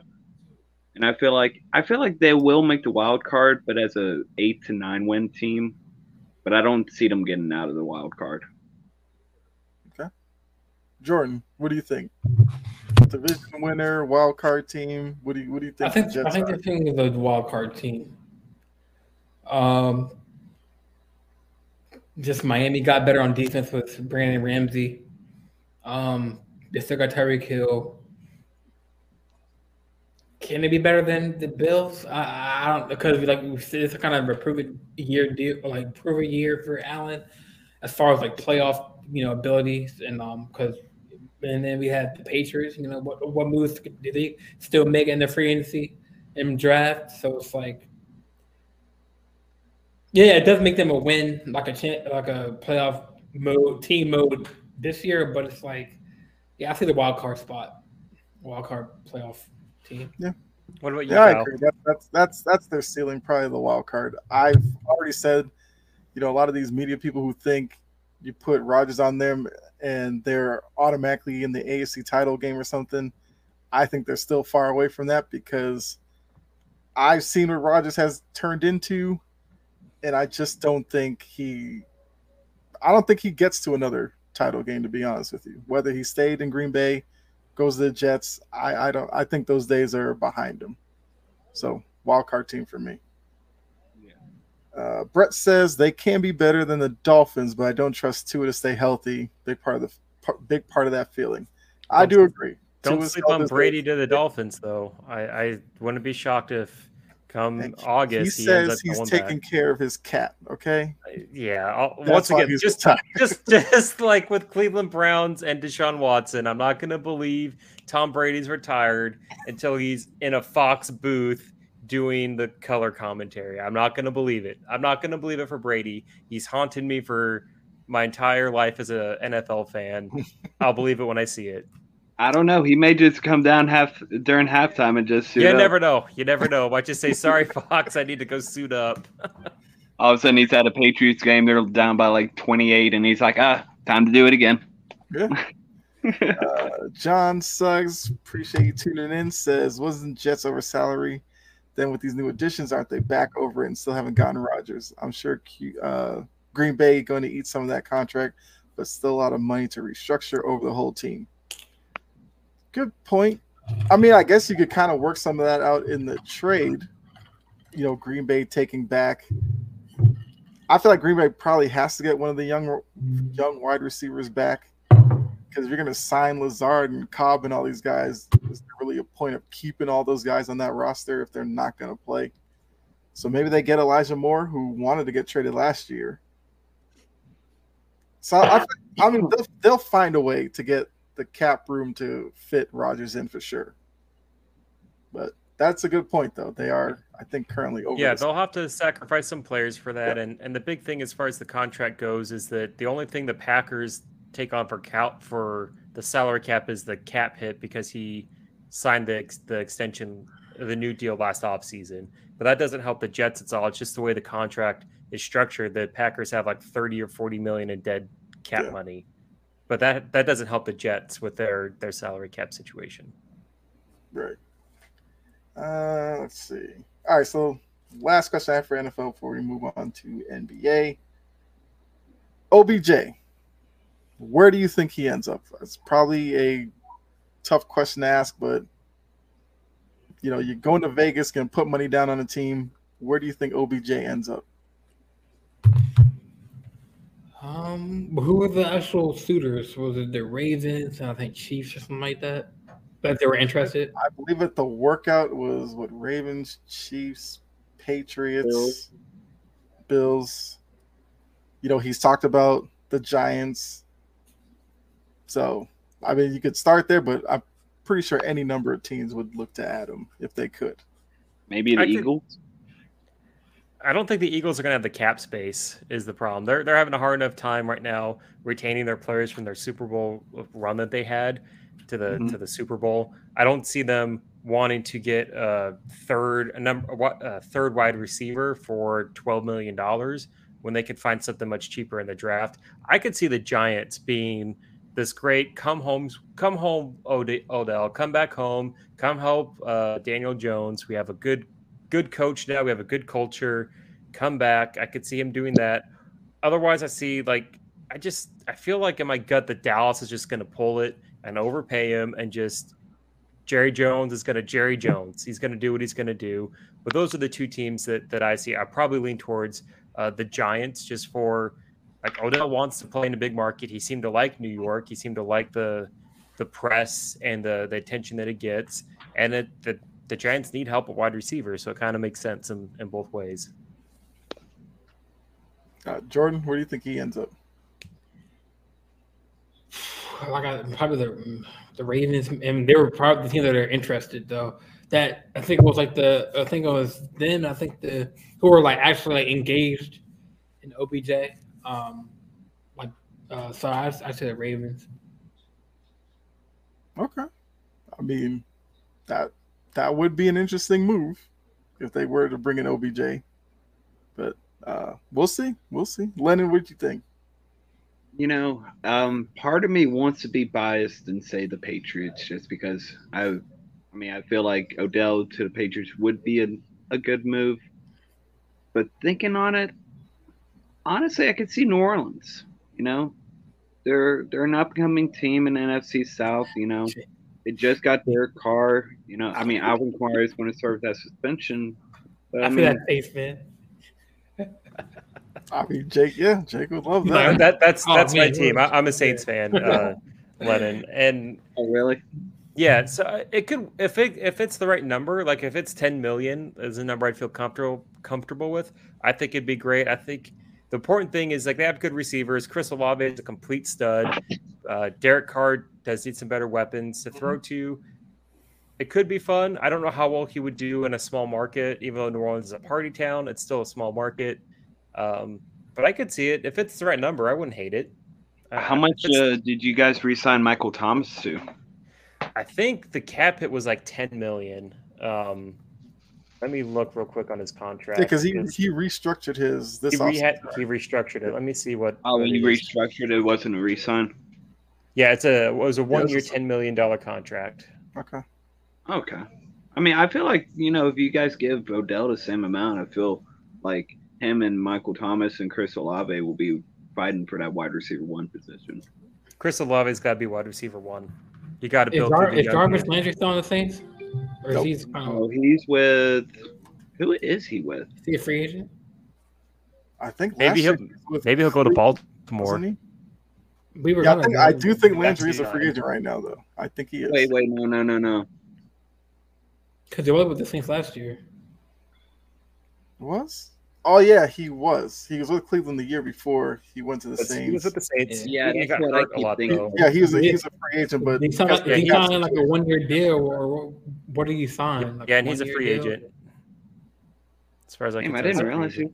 he. How do you like him, uh, Jarvis Landry? Like, as did he even play that much? He didn't. I don't remember. He didn't play very much. He, he was hurt a lot. Let me see if I can, I'll pull up his stats real quick. But he, I was excited. I'll put it this way: when when the thought of okay, maybe Michael Thomas comes back, we have Chris Olave. Like I was excited, and he just overwhelmed. He catches for 272 yards. Like he he was hurt. He Yeah, played he got nine games and and hurt early and just just disappointed. Like I know part of it's injury, but it's still it was a Mhm. disappointment. I was I was way more excited Yeah. than what he turned out turned out to be. Yeah. Uh, let's see. So John Suggs said OBJ to Raiders, Dolphins, 49ers, I Pats. mean, they don't need OBJ. They got Waddle and Tyreek. That's all they need, man. I was thinking 49ers, but I, I feel like with the stack team they already have, I feel like he just wouldn't really get that many. But Look. And then John threw out the Panthers, especially if they get CJ Stroud. They've been signing a lot of people. You never know. Good work. Yeah. you never I could know. see Odell wanting to play in the warm weather. The AFC, the NFC South, you're in domes or warm weather, you know, all season. So that that Well, helped. except Carolina, they don't have one. I think Carolina's only open one.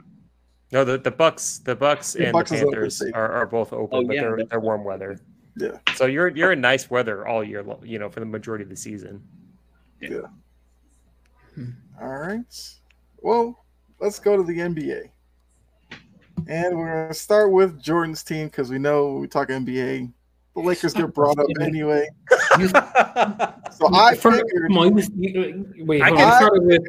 You started with. have that's not fair because you started with Lamar to- Jackson. I Come could on, man. feel Jordan's Hey. eye rolls. I could feel his Oh. eyes rolling as I saw it. It was so bad.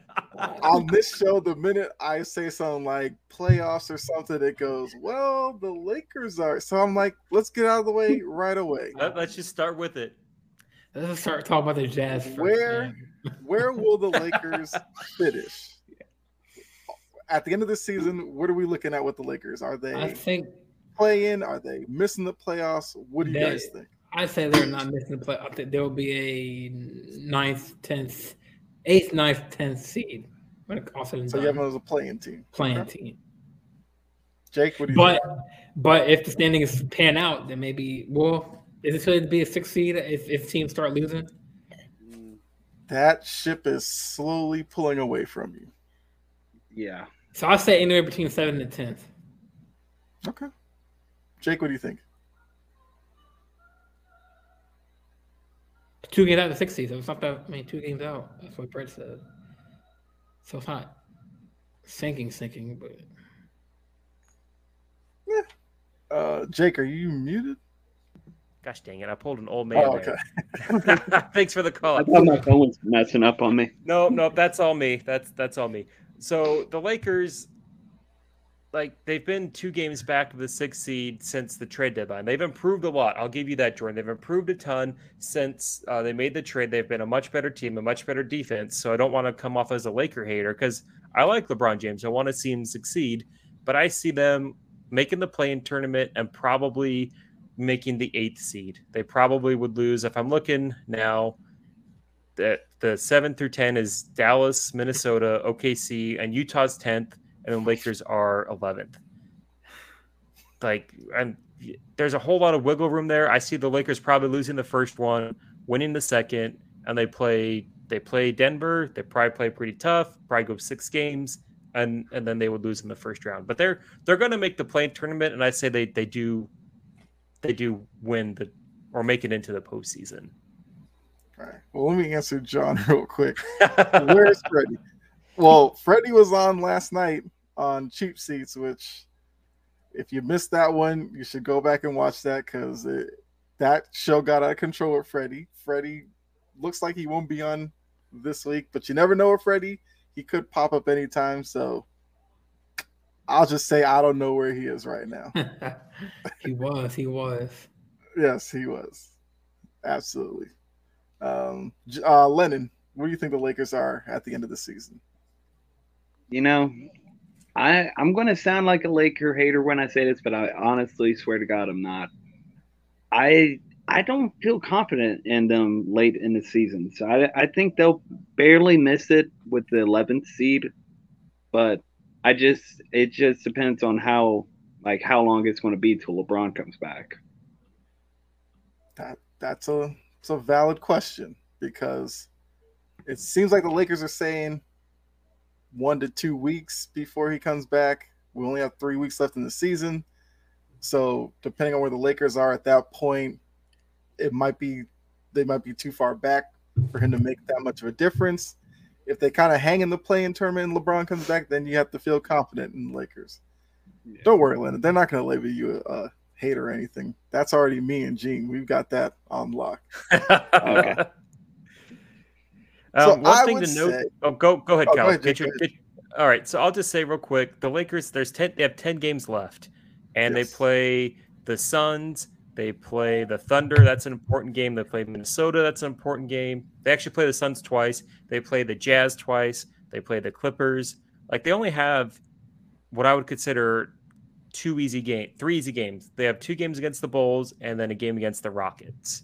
That's everything else. These teams are tough. They're competing for either the make the play-in tournament or their seeding. There's not a, a gimme that's in there. So yeah, they're two games out, but they have a tough, tough schedule ahead of them. That's crazy that um like said we're two games from the sixth spot. That's well, well, I think it's three games because no, it's two because Warriors at thirty seven. It's just it seems like that like the five uh, like the five through ten. It's like anything can happen. Uh, Yeah, it's all very close together. So that's why you have to look at the, the schedule that's remaining and, and look and see, okay, yeah, they're two games back, but what are the chances they're going to go, you know, because they LA probably, if they, if they wanted to make up two games in, in 10 games, they probably have to go like seven and three bare minimum to make that kind of a jump. And I just don't see this team either without LeBron or LeBron ramping up to get into playoff form, Mhm. making making a difference enough to Yeah. win seven of the next Yeah, ten. the, the Clippers, guys, I they can fall. I mean, they play the Thunder twice. They play the Pelicans. I mean, they're probably gonna beat the Pelicans. Play the Bulls. They play the Grizzlies, the Grizzlies twice. Why you Grizzlies are single tough. out the, Jaws why you back. single out the Clippers? Clippers, Clippers are are what playing good. right now. I mean, they're they're 38 or I think 38. If I'm the Lakers. I'm not looking that high up. I'm looking at I teams like we're two games out from Minnesota, the six. Utah, those are the teams- yeah, but Yeah. those teams also have to lose as well enough That's what for I'm you saying. I'm saying that they can still lose those games. Sure, they they can, but Lakers have to make. Oh, my point with them going Well, like no, seven and saying we three, have they to have. win ours. Yeah, they have Yeah. to. It's two games sounds e- easy. It sounds like a small number, but two games is a lot in 10 Mhm. games. Ten games left, two games. That's that's a lot to make up. Yeah, I mean, they can definitely win. Maybe half of them still get in. Yeah, to the play-in. Yeah, that, Yeah, yeah, yeah. yeah. Point, yeah. Yeah, yeah, play. We're talking. Yeah, playing. Yeah, but we're talking for them to go to the sixth seed. Bare minimum, you have to win seven of the next ten, and that's with that schedule. I just don't see it happening. I mean, that's probably two wins against the Bulls. But they're playing Brett tough. put it, the Bulls have been playing a little better recently. Yep. So it's not a gimme. Yeah. Now they, they should win those two games, but I wouldn't bet on them winning both of them. Yeah, I remember you asked me this. I said they probably split the Bulls Yep, game. they probably split those games. Yep, I agree. My guess is they go like best case they go six and four. Best case in the next ten is they go six and four. Clippers look really good. I don't remember who they were playing. They were, oh the Warriors. They played the Warriors last week. It was like a, a Wednesday night game or something like that, and they just Curry went off for fifty points, and the Clippers pulled ahead and just beat them. Like Clippers are they're figuring some things out. They're figuring their roster out. I, I don't think the Clippers are going to fall. Any team that's going to fall up, Minnesota, OKC, Utah, and those are the eight, nine, and ten seeds. I think one through seven is set. It, it's now between eight through eleven as far as who gets. you think the the Mavs will fall? The Mavs or not? I mean, Mavs in I the don't- playing right now. They're yeah, they they're in the play- play. yeah. They're the seventh seed, and I don't love the Mavericks. They're they're they're they're five hundred. They don't play defense. They play great offense, but anybody can score. Mhm. I just those are the teams you're fighting. The Lakers are fighting for. It's Dallas, Minnesota, OKC, and Utah. The the top seven. I'm sorry, not even Dallas. I think Dallas will be be fine. You're looking at those other teams. All right. So the next one I had was about MVP, and John put a question in, so we'll kind of use this as our barometer here. So he goes, NBA MVP has Joker lost the number one spot? Embiid one, Giannis two. It's getting close. I think we need another ten games. So looking at this right now, how would you rank the MVP? You know, candidates right now. Who was your top three, and how do you have them ranked right now? We can start with Lennon on this one. No, I'm gonna. You know, that's tough for me because, like, obviously, I'm gonna have Embiid at.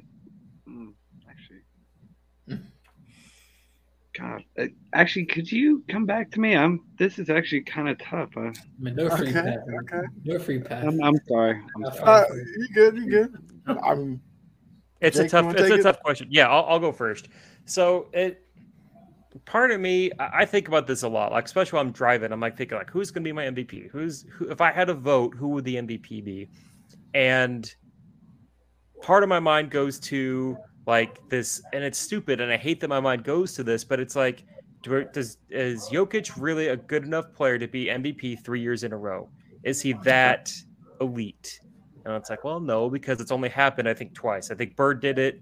I know Bird did it. I think the only other person that did it was Bill Russell. Mhm. Like Jordan didn't do it, LeBron didn't do it, Kobe didn't do it. And I, I don't want to go back and have a situation where we look back 10 years from now and go, Jokic won three, but how many did he actually deserve? We've done that like with Steve Nash's MVPs. As much as I love Karl Malone, you could do that with Karl Malone's MVPs, uh, particularly in 97. Mhm. I would go, I'd probably lean towards Embiid if, if that's probably the right person. But then when I look at it, I just go, what player scares me the most? And it's Giannis.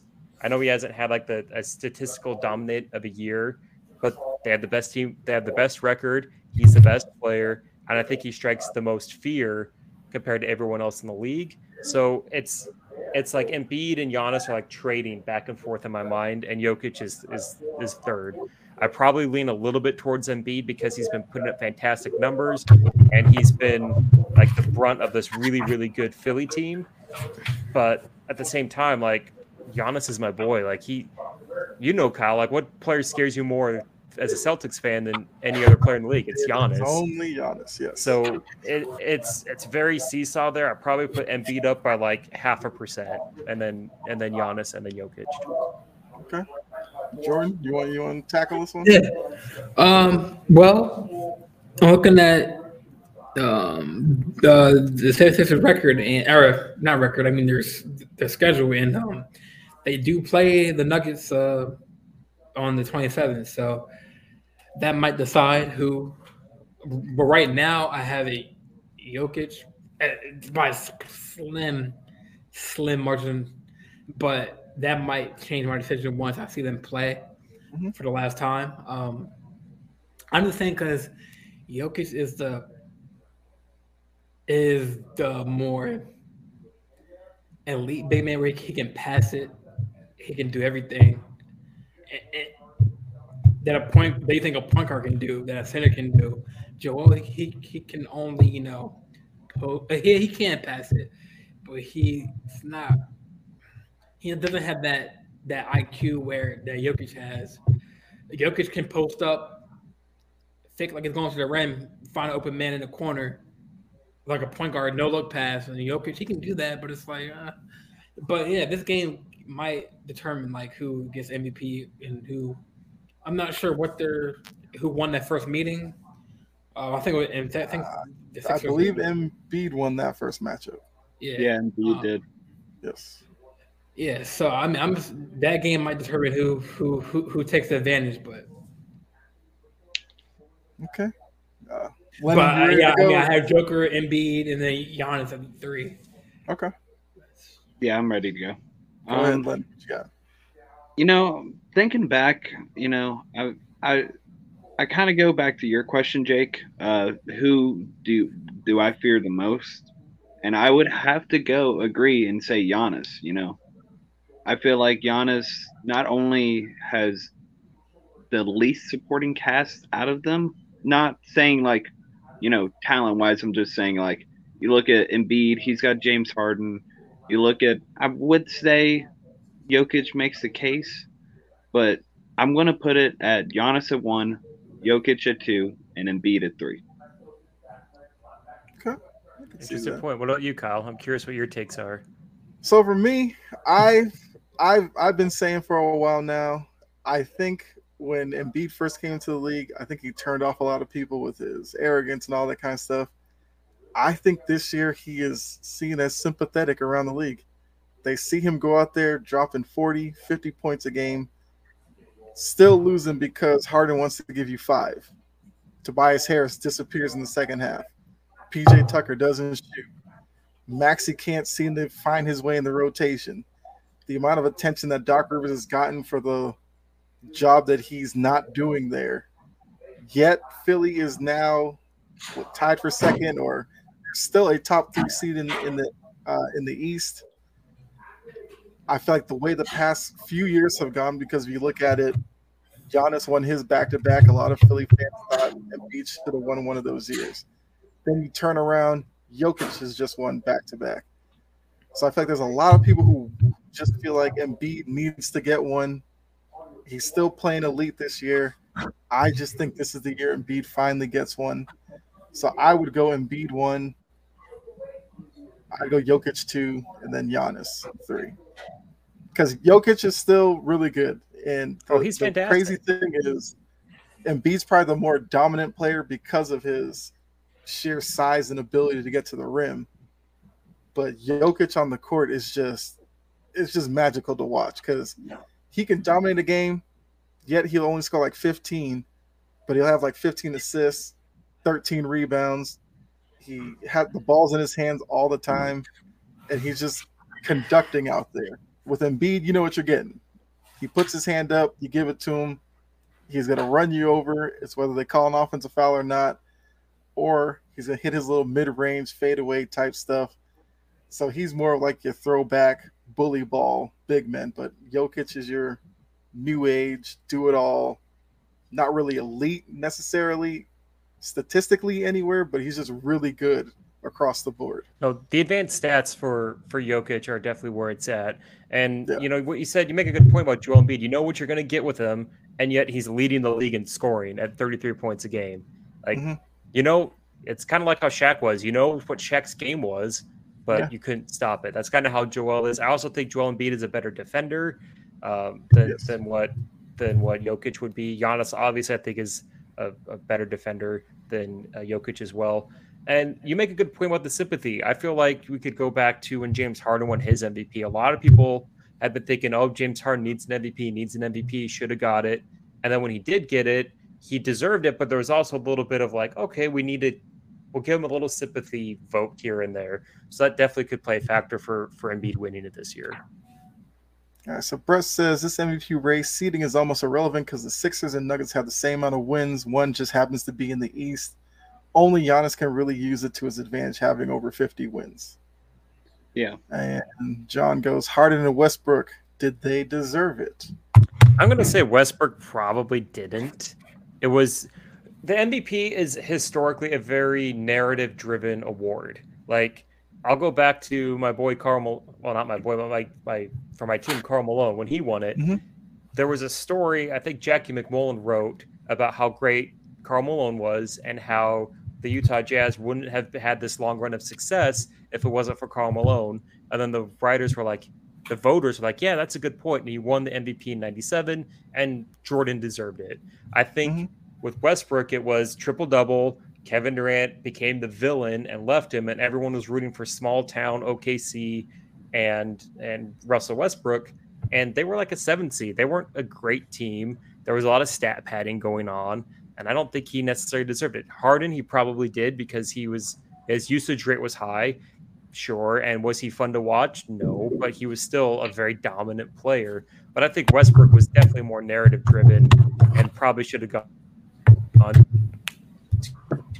or, or Curry or even Durant at that point. Honestly, I'd say the same about Nash. Whenever I want to say, exactly, I didn't want to take a dump on Nash because I like him. oh come on, no! I'm just saying Kobe deserved that one. He had the better stats, and I feel like they just gave it to Nash just because they were just currently the hot team at the moment. Yeah. I mean, overall, yeah, and so that's why I say like where where we look at you know with with Jokic, if he wins three in a row, we're going to look back just like we did with with Nash's back to back. Did he deserve both of them? No. Did he deserve one of them? You can make the argument, sure, but Kobe deserved one of those absolutely. And we're going to look back back. How how did Embiid not win one of these three MVPs? And I just I don't want to make the mistake when we look back legacy wise and and kind of put a, uh, a, shadow on how great Embiid is. And also, I, I, did look it up. Three players have won back to back to back MVPs. It was Bird, it was Wilt, and it was Bill Russell. So three uh, yeah. elite players. But really, you, you, look for Russell, like no shade to Wilt Chamberlain or Bill Russell, but there was like 10 teams when they were playing. Like the league was very, very small and it was completely different. So you're mm-hmm. talking since 1986, no one's won three in a row. Is Jokic going to be that that guy that kind of transcends that? Is he good enough to do that? I I'm not sure if he is or not. So so like I, do like Brett's question. Um, I don't know if you put that up in the I don't know if you put that up in the chat or, or the this one yeah. thing where um this, that's kind of like um so I'm gonna read. So can you really use seating as a reason for jokers when they both had the same? So he's kind of saying what like Dame has said. Like, so it's like from Dame's arguments, like like as the MVP race and and, and rings, I mean, does, does that really matter? You know what I'm saying? When it comes to just pure pure talent. Well, maybe he was Dame's having more ring chasing than MVP yeah. Dame's chasing, Dame's but, point was a little. Yeah, but you can still kind of tie it to like you know of the MVP.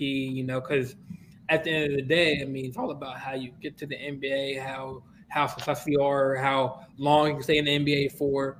Because um, most most teams, like you know, we've seen like the Baron Davis of the world, like people get tragic injuries and you know they're not the same. So it's like about longevity. So say if well, I guess it's too late to too late to say, but say if Joker goes down with an injury, I, I, I'm pretty sure he's still MVP unless you know Embiid overtakes him because of that reason. But um, I mean, if if this early in the season, if Jokic gets if he's playing at MVP level, right, and Jokic goes down with an injury, like does the MVP race If he- matter? like If he in the middle misses ten season? games, Okay. though, that's that's a big chunk. That's That's, all- an eighth yeah. of the year. That's that's a decent amount. So And with how even if with how if tight he this misses is, 10 game- wow, oh, I didn't know that. So if there's ten games, it's yeah, it's it's a kinda good chunk. And with uh, with how tight this race Yeah, is, it would make if this was you know a MVP race where no one else was really in the competition, then sure they'd look at it. But but they're going to look at it for. I mean, we're going to look at probably like the second to last game.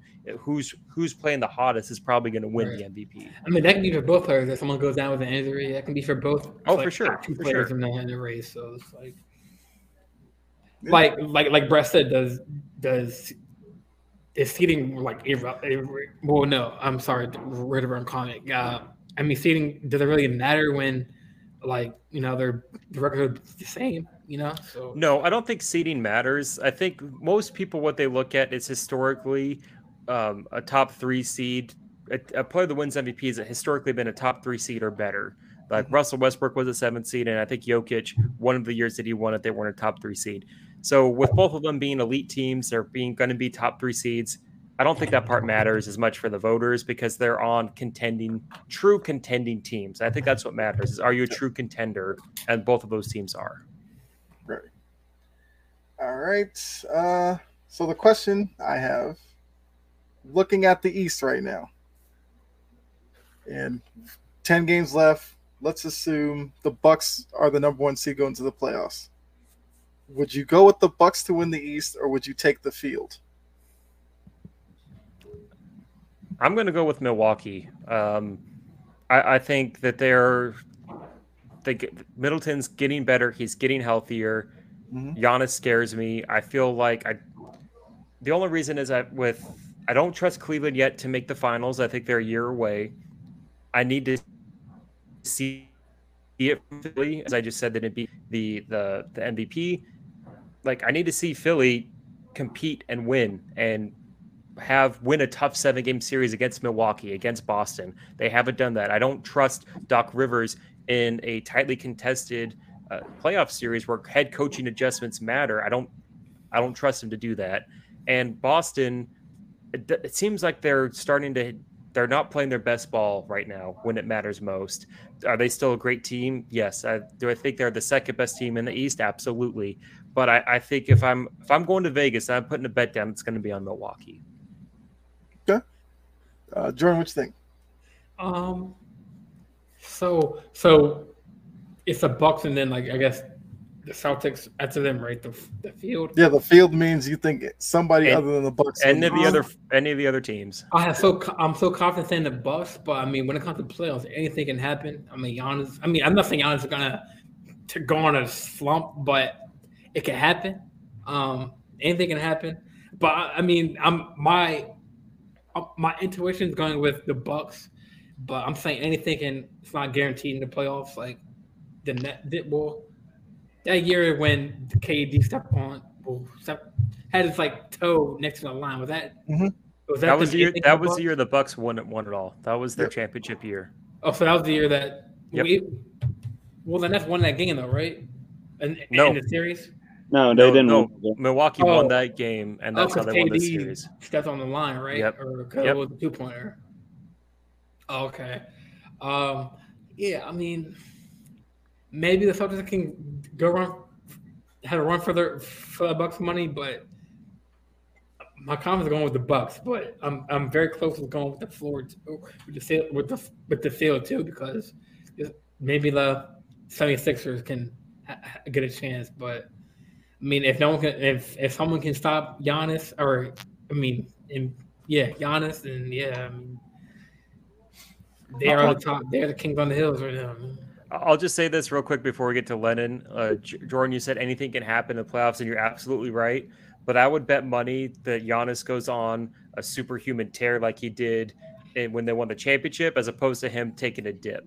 Can he Oh, take no, a dip? no, no, no. absolutely. But Oh, I'm, not saying gonna take a. I'm saying it's anything can happen. he could. go no, he like, absolutely. games, you're like- yeah, you're 100 percent right. He could. He could get he could get hurt, but he also got hurt the year they won the championship. Like and then he came out and was just like, "Screw you guys! I'm winning this championship," and just went superhuman and like an all-time, all-time status. So for him to say he's gonna have a dip, it, it's hard just because he's he's so dominant. I mean, I, I- feel like the, the X factor, like besides Giannis, is probably Khris Middleton, but he's kind of inconsistent. Yeah. he's been hurt, injury prone. Um, so if Giannis has a bad game, who's gonna step up? For sure, absolutely. Uh, Lennon, what you got? Bucks on On- the field. Honestly, I'm going to take the field. I mean, yes, the Bucks are a very dominant team, and just like Jake said, Giannis can go on a super athletic tear. You know, go for 50 in the next couple of games. But honestly, I feel I feel like the Celtics are still wanting to kind of redeem themselves after last year's loss against the Warriors. hmm So I I think they're going to try to get things back into how do I put it? Just kind of get things back into a good rhythm, and then once the playoffs hit, I think Jayson Tatum and Jaylen Brown are going to be one of the best duos in the league. Okay.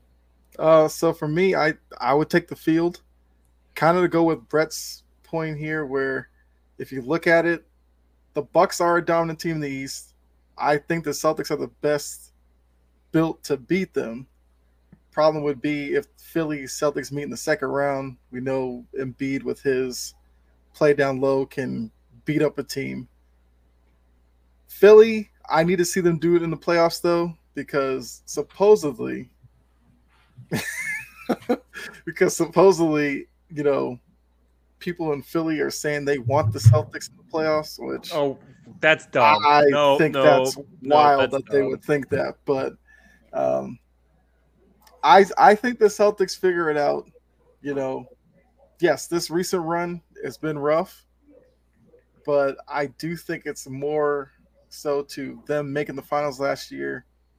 May they just lost a little bit of focus right now. It's not the best time to do it, but I think once we get probably a couple of games off in the playoffs, you'll see them turn it up and then continue that, you know, into the the postseason tournament. So I would still pick the Celtics, but the Bucks are definitely going to be a tough out. And What- John Kyle, brought up thoughts? Oh, go ahead. Go ahead. John's Oh. I was just saying that John brought up the Cavs or the Knicks. I think the Cavs are a year away. Absolutely. I do like the direction they're going in, but I would say they're a year away. The Knicks, I'm not ready to put them there Yeah, yet. I'm not. I'm gonna say that too. Yeah, like they're not. I- uh, I the still Bucks have- to Prove it. the Knicks. Prove yeah, it. yeah. The Knicks have to show me. Yeah, if the Knicks show me something this year, I would think about them next year. But for me, I'm like two years down the road with the John, Knicks. John saying the Knicks is like saying the Toronto's gonna sweep sweep the Milwaukee. That's not gonna happen. I wouldn't go that far. I mean, Toronto's trash, but Yeah. The I mean, Knicks- but it, okay, I mean, they- the Knicks are can make the playing- playoffs. The Knicks are It's- playing much better though. My only thing is, I still have questions with Randall. I still have questions with R.J. Barrett. what are, what are they going to do in the playoffs when the game changes when the game slows down? That's what I that's what the concern is for the Knicks. My worry is they go back to stand around, watch Randall jack up a three. And If that's what it turns into, they'll probably be one and out. Yep. And have Yeah. his son looking in the crowd like, "Why did you shoot that shot?" I Yep. mean, his son better tell him Like, something. like, like uh, in the All Star All Star weekend when it's, they showed his son who's crying like, "What is that?" Uh, so Brett, no, the but the Cavs Knicks, aren't they have enough the surprised road. this year, man. Um, the Knicks have probably shocked a lot of. No, they they've been a great story, Yeah. but the, but to say that they're a contender to No. like that I'm going to put money, am I there yet? No, let me see it. Um, my only I say the Cavs. have Over, I say the Cavs over the Knicks. uh, oh yeah a sneaky run. Yeah, yes, yeah, yeah I'd agree that too. Uh, my question for Kyle was with Boston. What are your Mhm. thoughts with your coach, uh, Miz- Mazzulla? Like, what are your feelings for him with his in-game adjustments, his use of Mm-hmm. timeouts, things like that? What have you been? What's your game sense been feeling for him? Yeah, because trust me, I, I've gone back and forth with people on Twitter who are up in arms about him not using timeouts. I don't have a problem with it Okay. because Tatum and Brown have come out and said they actually like that about him. That when you know things are going bad, he trusts them to figure it out. Yeah, a coach can call a timeout, bring you in, draw up something. You could go out there and still screw up. What was the timeout for? But in forcing the players to figure it out on the fly, I think that will pay dividends in the playoffs. Because there are times in the playoffs you'll be playing well, you'll miss one shot, a guy hits an open three, you turn around and blink, they're on like a 10-0 run. And because of what they've gone through in the regular season, I think Mazzulla is hoping when that comes up in the playoffs, they'll know what to do instead of panicking and forcing up shots and stuff. So I don't have a problem with that. Uh, I think as a whole, I feel like he's done wildly successful for the position he was put in, the way he got the job with the whole Ime scandal and all that. This Celtics team could have tanked after that because Ime was so loved in that locker room. Now, I do think the fact that Brad Stevens and the guys in the front office picked a guy who was on the staff definitely helped. I thought it was going to be Damon Stoudamire, to be honest with you. And shout out to him for getting the Georgia Tech job. That program's been a mess, and I know Damon Stoudamire is going to do well down there. I love Damon. Yeah, I thought it was going to be Damon Stoudamire because of the the background he had in the league, and I I've seen him on the bench. He's really good with the players, but Mazzulla kind of fits the mentality of Boston, though. He, I mean, they've shown the little clips of him playing like street ball on the court on like the court like during practice. He's like body checking people, and he's a nut job. So I think the fans will slowly get behind him. I know some of them are infuriated by him, but I, I think he's done a good job, so I don't doubt him. That's a good. That's a good point. I think, and you make a great point that Boston could have their season could have gone off the rails. Uh, I think Mazzulla was probably the right hire. I mean, it's a shame that you know Will Hardy wasn't available to be your next head coach. I mean, right. Just... timing was yeah. As a Utah Jazz fan, I'm very glad that we got him when we did because he's fantastic. But um, that's a great point you make about using the regular season to learn how to play through the adversity parts and not waste timeouts un- unnecessary. That's a great point. Yeah. Um, so I mean, John, what, uh, like who, yeah, I was gonna ask who uh who's the call. I'm something UNC, right? For talking about my sweatshirt. Hmm. I mean, if he's calling it an ugly blue hoodie, he has to be a Tar Heel guy. Yeah, I, I would Tar Heel guy. Oh man, your team didn't make the playoff. Are you like your team didn't make the March Madness for me? Man. I mean, you look, you can't you can't go at him like that because Duke's already I mean, out. Duke was still yeah, in we, no, but I'm saying like we still had the opportunity. You just played a couple it. extra games. That's it.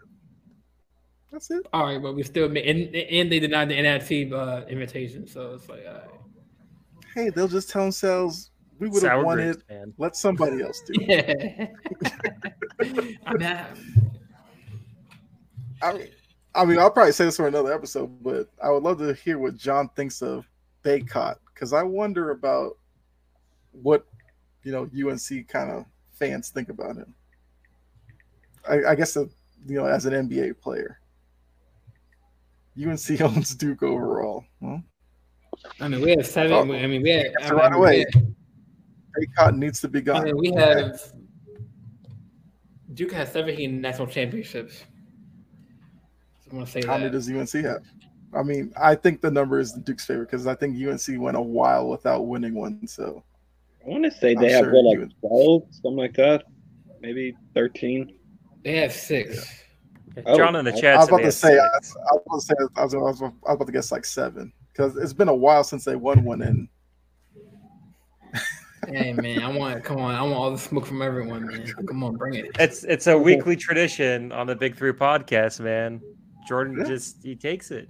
He gets mad, but then he says stuff, and he just he seems like it just just I just I just googled it, John, and it said that Duke has 17 national championships. Is that for basketball or just for all sports? Um, see Duke. I just said. Oh, that's uh, a good uh, point. Well, I'm trying to think what other yeah. sports. Duke, basketball. I feel like they would just keep track of the basketball ones if it's. Okay, so Duke has won five NCAA championships for Duke. Oh, oh man, he's got you. Bummer. Got you there. Oh. but far as overall school, be doing good, man. Well, I don't, I don't go there, but that's my team. That's my school. Actually, I John's want, loving this. John's loving this. Oh. okay. John's superior in that one. Six to five for now. Oh. Hey, Duke, step your game up. Step your game up. No one counts basket. Basket weavers. Well, I would say no one counts basket weaving. Huh?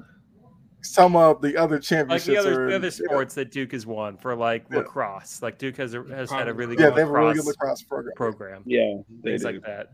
Like field hockey, things like that. I think the women's team is pretty good too. The Duke women's team is pretty good. Yeah, but we're talking men's basketball as the Well, I'm saying as far as just overall school. All right. Uh, Well, my question- well, my question for the West now is the same thing. Would you take Nuggets or the field in the West? I'm I'm taking the field. Uh, Yeah, I, I need to see it from yeah, Denver. I'm like like Denver, like Jokic is great. They're healthy this year. They're probably going to make the Western Conference Finals. But I just think if, if Kevin Durant can come back healthy, I just think that that they they just win. Kevin Durant and Devin Booker just scored too many points. And the thing that I worry about really with with Jokic and Denver is if Chris Paul's healthy, which is a big if. What's he going to do to Jokic? He's going to put him in the pick and roll and mid range jump shot him to death.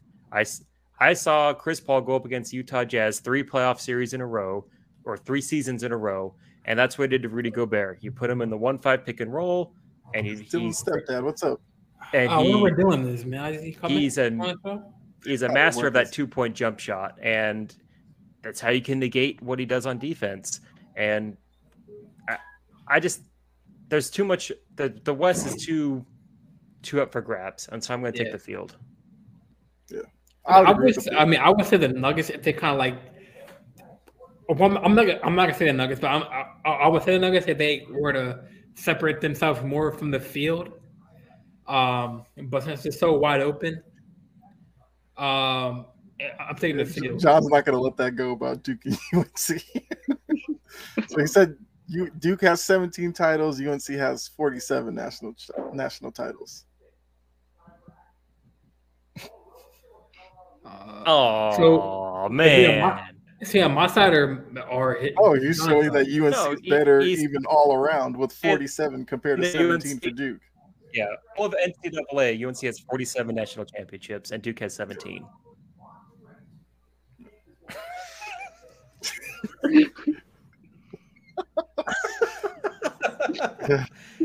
all right. But Yes, they, that's gonna be they a quick round. so they got six national championships, but they can't get into the playoff this or tournament this year. Uh, hey, even the greats slip up every once in a No, while. I'm not. okay? I'm not. I'm not listening to no man. yo. Take- I'm not taking nothing off, man. I'm a ride or die. So Gregory says, "Don't sleep on the Warriors. They get Wiggins back. It'll be interesting. I mean, the Wiggins story. We'll have to see with that Oh, because that's taking all kinds of twists and turns. The Warriors just don't win on the road. That that's my That is concern. that's a little is concerning. you're, you're not going to be a home. You're not going to be a top four seed most likely. So you're going to have to win on the road all three series, all four series, and you're just. I don't see I don't see it happening for for Golden State. And I think Golden State they used so there was so much energy and passion that was drawn up to to win that title because they a lot of people thought the Warriors were done as a dynasty. Mhm. Like, can they dig down deep enough to really get enough motivation and passion to make another run like that when they can't win on the road? I just I don't see it this year.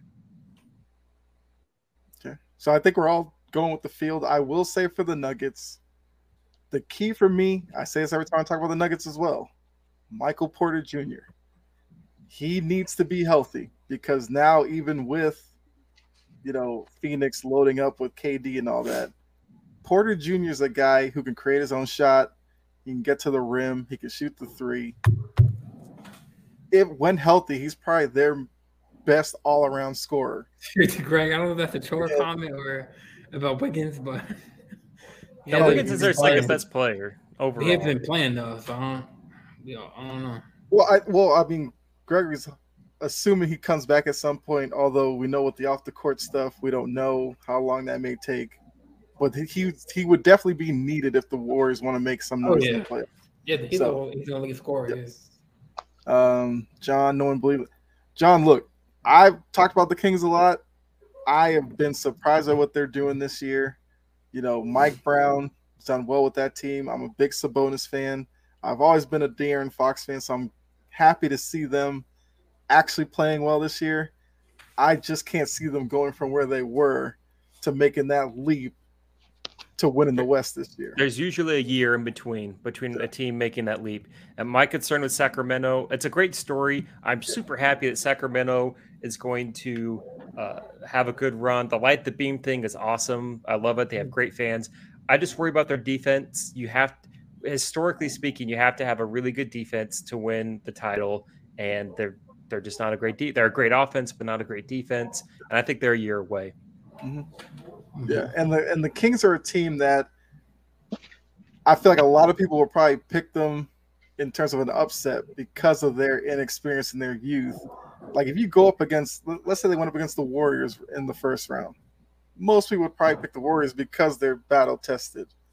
Yeah, I mean even Jordan's Lakers, if they were to get out of the play and face a Kings team, you know, you'd be looking at a LeBron AD with their experience versus De'Aaron Fox and Sabonis, who haven't been in that limelight. And that's a lot to ask of them to do in year one to beat a team like that in the first round. But they could be a team that if they get past the first round, they may take off because sure. they might be so anxious in the first round to prove something that if they do make it through, makes them a better team and they go on like a Cinderella type run in the West. Yeah, yeah the reason. Yeah, I'll go ahead, Jake. Go ahead. i will just say real quick here, not but right now, if the playoffs end, if this playoffs started today, Sacramento would be playing Golden State in the first round in a three-six matchup. Just yeah. like you said, a lot of people probably pick an upset alert.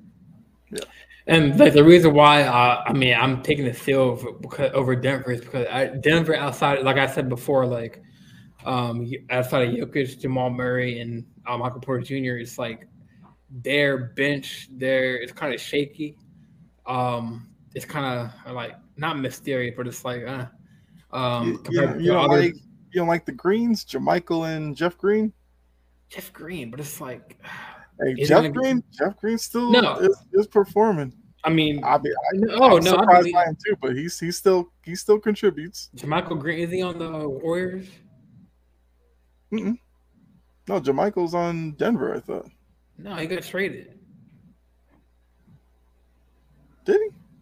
Yeah, he's on the I, Warriors. I, I, I can't keep up with all these screens. on the Warriors. He played for the Nuggets, but then got traded to the Warriors. Oh, I mean, I was about to say Gregory would know because he's a Warriors fan, so he's on the Warriors. Okay, well then, scratch what I said about JaMychal Green. He's on the. They Warriors. got Jeff Green. I know that. Come on, man.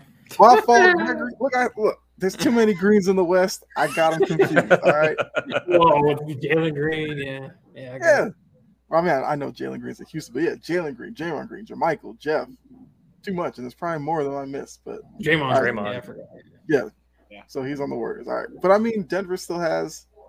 I think there's like a big name on that team I'm missing. All, all you need is is eight to nine guys for a playoff series right. for a playoff run. Like you don't need to go 12 deep. Like you're gonna play 10 guys, but you really need to have eight to nine guys that you trust in the playoffs. And I think Denver's yeah. roster has that. Mm-hmm. I'd like to pull up their roster real quick.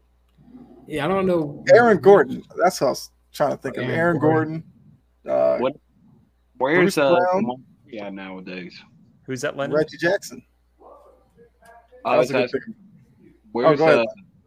Oh, I'm sorry. Uh, no, you I was go say, where's Jamal Murray at? Is he still with Denver? is yeah, yeah, he's, he's a point guard, and he's healthy now, and he's he's playing pretty well.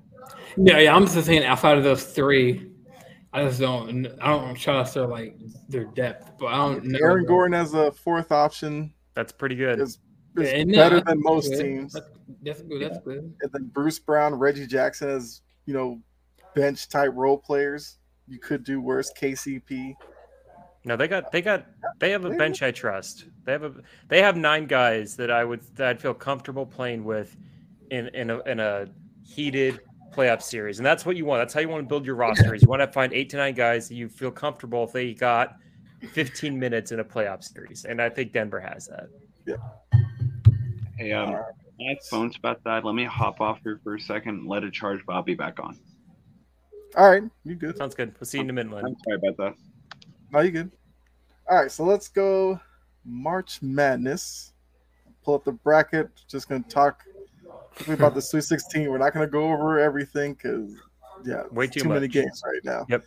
So Yeah, in the South, right. your Sweet Mhm. 16 representatives are Alabama, San Diego State, Creighton, Princeton, which is probably the one of the surprises of the tournament. The East, you got Florida Florida? Atlantic and Tennessee, Kansas State, Michigan State. I mean, Tom Izzo. Whenever you want to count him out, he goes on one of these runs, and it looks like. But whenever you that. count him in to win it all, he loses in the Right. first or second round. they are the most frustrating team to predict in in March. I hate it. in the West, you got Arkansas, UConn, Gonzaga, UCLA, um, you know, Kansas, upset there. Purdue in the East, I didn't mention that. Then the Midwest, you have Houston, Miami, Xavier, and Texas. So looking at the Sweet 16, I'm, I'm, I'm going to assume we would say Princeton's probably the biggest surprise there, or Easy, easy. Yes. Yeah. I would say FDU, but they lost to FAU, so yeah. Although the coach is You just know, Iona leveled up to Iona with Rick Pitino now going What? to division. Is that, that first or second? Iona. no Iona's Division One. It's I- Division One. I. think they're in the MIAC conference. I want to say. I'd have to double check that. You think Princeton keeps the upsets going? It would be an interesting story if they could. Um, I think Tennessee's a surprise too. I didn't know they're gonna be good this far. I had be them in my bracket beating Duke in the second round. Just saying. They are yeah, one out of a billion. I mean, I mean, my bracket's busted. I mean, But 'cause I I mean, had, I yeah, had Duke losing there as well. I just had no. I had okay. So I had Duke beating that, winning that game, but losing this round, Sweet Sixteen to Memphis. So Yeah. Memphis, I was dead Memphis wrong did- about. But yeah, that was yeah. that didn't work out. Thanks a lot, Penny Hardaway, Screwed up my bracket. I mean, uh, well, I mean, if you want to go back to brackets, I mean, the Furman man, they messed up my bracket on first day. Yeah, Trust me, I did not believe in Virginia, so that saved me some time. Wait, so you, so you, so you, so you actually picked Furman in that game? I picked Virginia to lose the second round. I didn't have them going the far second anyway. round. Yep. So Furman just saved me an extra game of watching them play. yeah. Uh, I mean, Princeton has Creighton. Now, I've been, I'm actually one of those who has Creighton going kind of far, so I would pick Creighton over They're- Princeton. They're a good team. They're a good Yeah. team.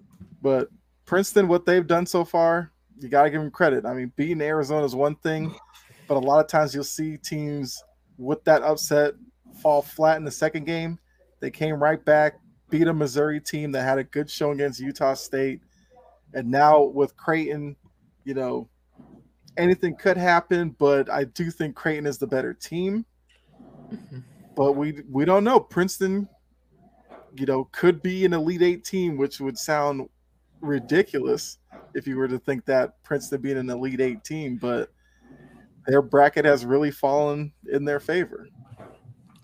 I want to sure. ask. I want to ask John if he's still in the chat. Like, since you're a UNC fan, where did you have Duke like in your bracket? Like, do you have him losing second round? Or uh, do you have him going that far? Like, I had Oral very- Roberts speaking them opening round. Well, I'm very curious to see what he has since his team didn't. No, I'm not. I'm being serious. Like, what? I know, I know. UNC fan. Like, what is?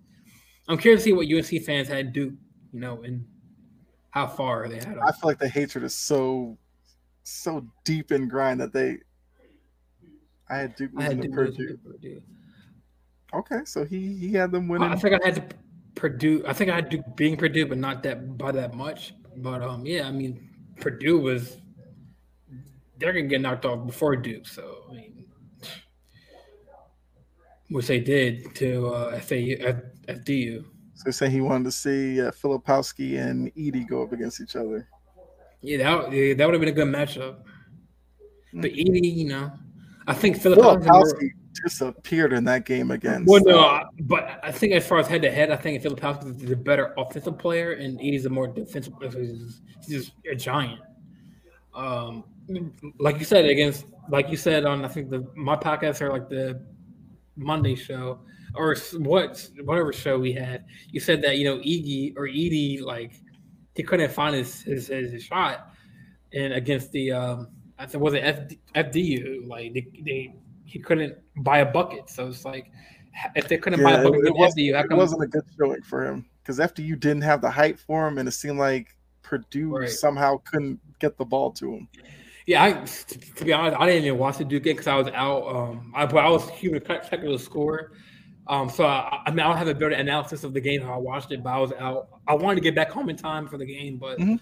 um, I know I was keeping track of score on the um, ESPN Aw. bracket. Jordan, you call yourself a true Duke fan. You can't even watch the game.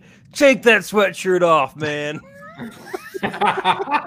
Just messing. yeah.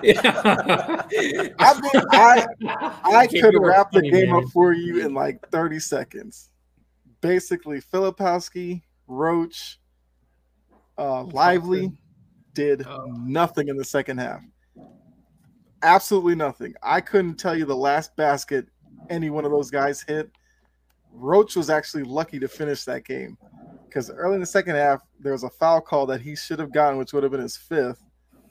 And they called it on oh, who who was that dude? They called it on the guy who was like their only offense. I can't remember his name right now, but those three disappeared, and that's what sunk Duke in the second half. yeah. Tennessee played Mhm. too physical for them defensively that they Yeah. they just couldn't handle that.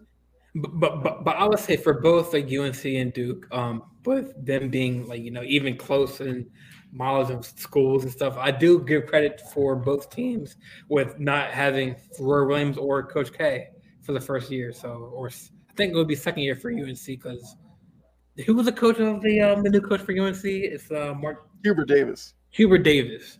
Um, yeah, I mean, I get. I mean, Duke did their. I mean, they did their best without Coach K this year. I mean, Coach K was. They got those five championships with Coach K in at the helm. Um, and I'm interested to see what Scheyer does like, in the next couple, and then plus with the draft portal and everything. I'm trying to see what we get as far as you know elite talent. So Duke is definitely not far off from like you know being a um, a um, a team that advances. They can definitely do it. It's like Dariq Whitehead, he was hurt half the year. He came back half the season. Um, that was our top prospect on the team. He got hurt. Um, but like you said, like the young guys, like I'm not sure Roach. I think he's a senior or junior, but um, Dariq is a freshman. Um, I think Roach has been there since since Zion. Well, Zion, he was still there when Zion was on the team. Roach.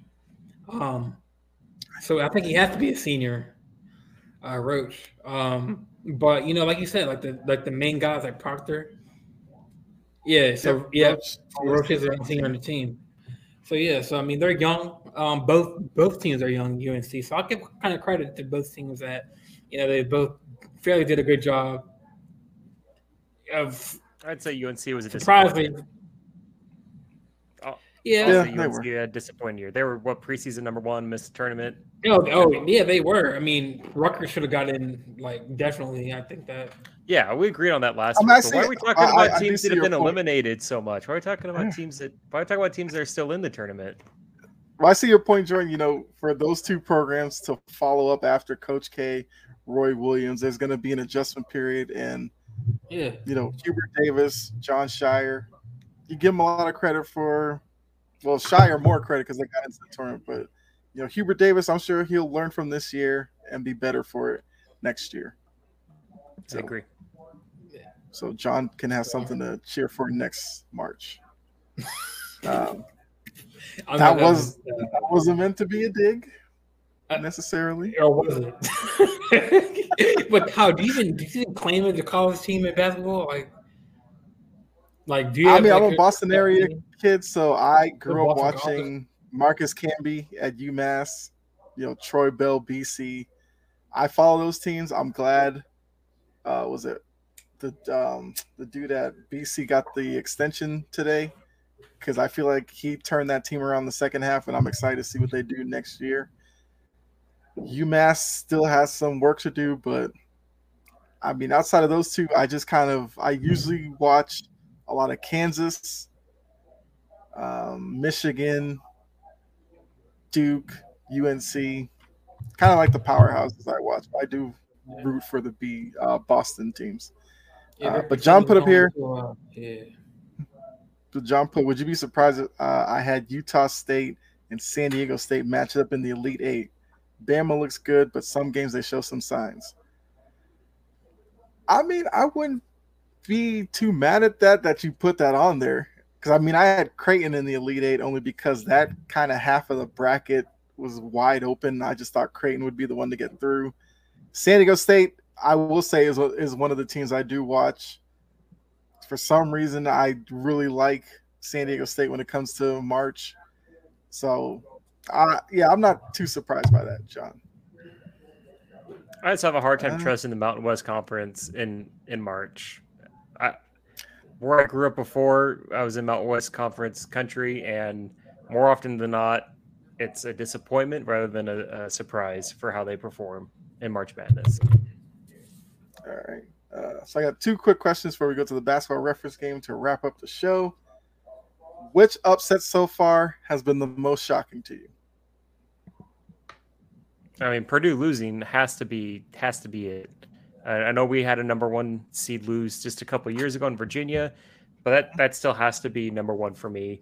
Um, Arizona losing to Princeton is big. Kansas losing second round, that's big. But for me, and Virginia losing in the first round too, that's that's a surprise. But for me, it has to be Purdue. You lose to a team that they had no business losing to. That that never should have happened, and and it did. And that's now two number one seeds that have fallen. That has to be the biggest upset. Okay. You agree with that, Jordan, or was there another one that surprised you more? I mean, definitely the Furman one. Uh, that was the first day. I mean, I, like I said, Kyle, Virginia, uh, they have some games where they score a lot. There's some games where they just, they just they score a lot, but then, then they get too comfortable with the league, and then they let the team come back. Um, so actually, I'm gonna give it since I live in Jersey. I mean, I'm gonna give the, the two teams props, FDU, and uh, I'm right at the Parkway from them, and then uh, Princeton. I mean, I mean, last year uh, St. Peter's beat them, um, Purdue. Um, so like said, Jake said, two two number one, two number one years. They've two number one overall years. They've, they've been number one, and they got knocked off by low seed teams. Which, um, I'm, I'm not sure which team they, they lost to St. Peter's after that. I think it was. I have to go back. I, yeah, I can't remember that one off the top of my head. But um, yeah, definitely the two Jer- Jersey teams, um, Princeton and uh, FDU, and and it's crazy because the coach in the locker room um was like, "Oh, we're gonna uh, knock off Princeton." He told his boys that, and like, right, they did it. So it's not like they were timid of. It's not like they were scared of uh, Purdue. Um, Purdue has been upset by so many teams like Rutgers throughout the years. So it's like they they are vulnerable. Yeah.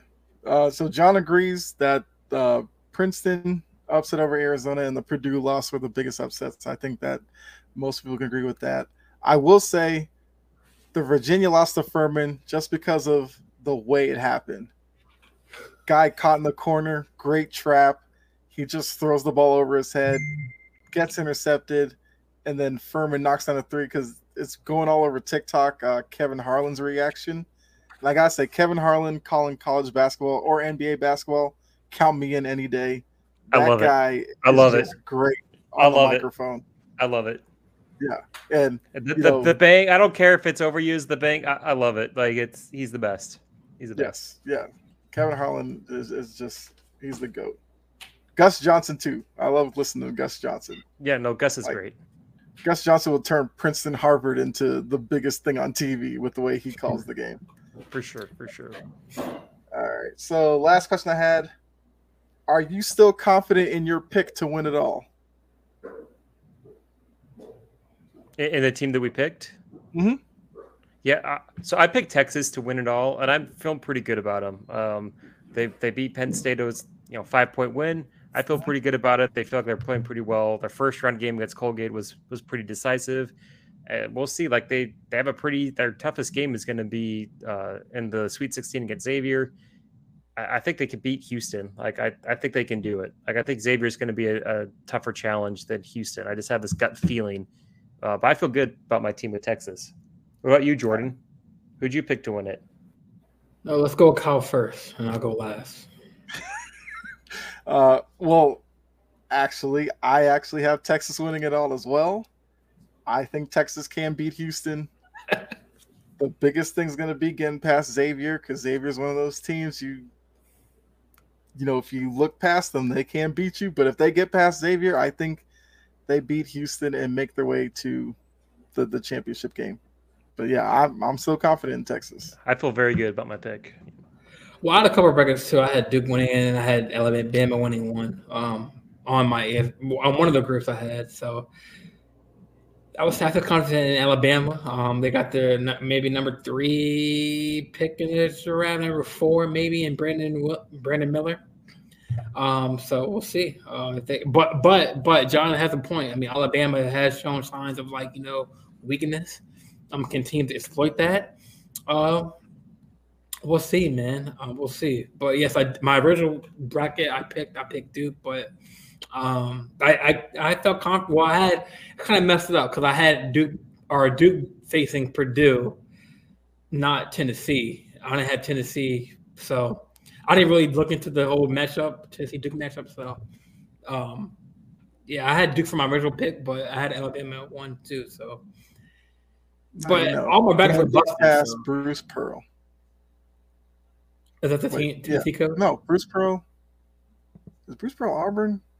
He's Auburn now. He used to be Tennessee yeah, back in the day, but now he's in Auburn, I think. So Tennessee has um is it Rick Barnes at Tennessee now? Yeah, I can't. I, I don't. I can't I'm tell terrible, you. I'm terrible. I think. I think he's the old Texas coach. I think he's the coach at Tennessee now. That sounds right. What coach is Shaka Smart coach? Is, is that Texas? Shaka Smart. He did coach VCU. Shaka Smart used to be VCU. He was at Texas. Now he is. I think he's, he's somewhere else. I think. Yeah, he's somewhere else now. And I feel like I saw him some point this week, and I can't remember which team it was. Is he still? Is his team still in the tournament? I don't, I don't think so. I don't know. Actually, let me look it up. Well, as, as I, yeah, I saw, up, I saw his name say, too. Yeah, I saw him somewhere. So John put he had three brackets. Yeah, I was going to say that. Is that. He's at Marquette, exact. Yes, Marquette. Marquette. I picked Marquette to go deep into the tournament. Are they still in or not?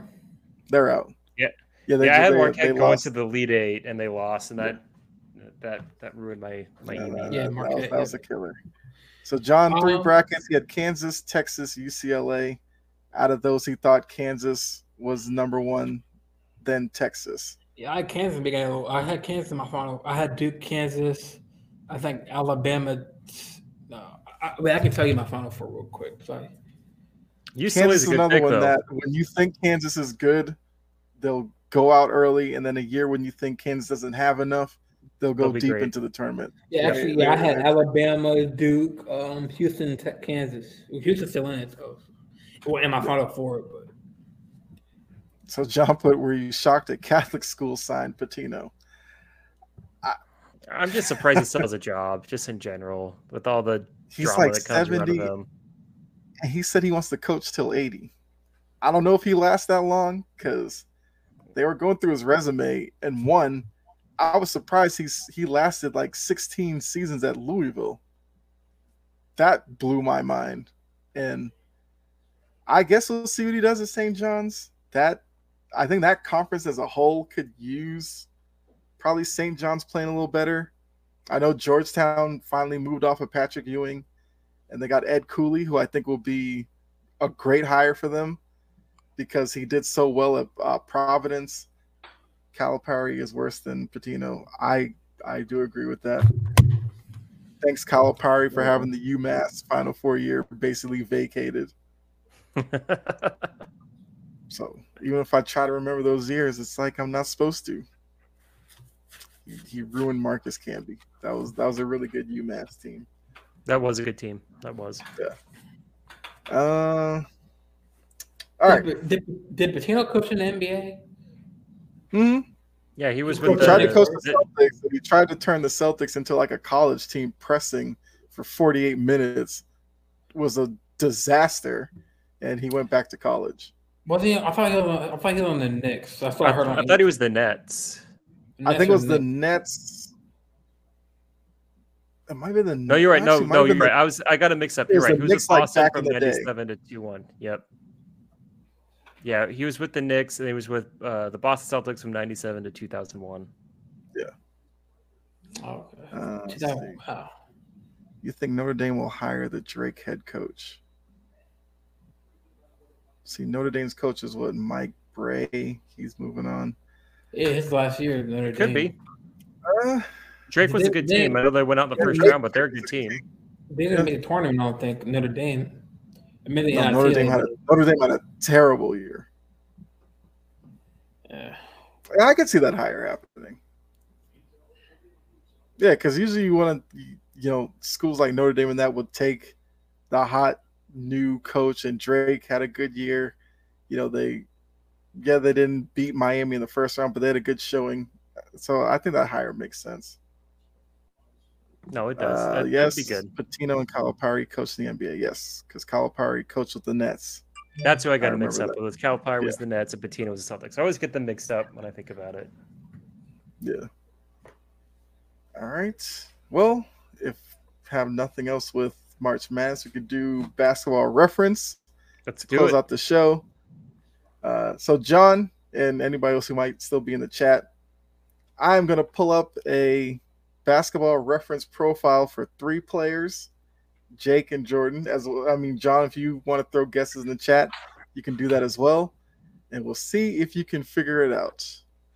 So, we're going to start with the easy one. I mean, you guys should get this one. You might notice a theme in these players as we're going through, but Cool. I like themes. That'll be fun. who is Oh, this player? You can't. Uh, Oh, it's Uh, Carmelo. Carmelo Anthony. extended. okay.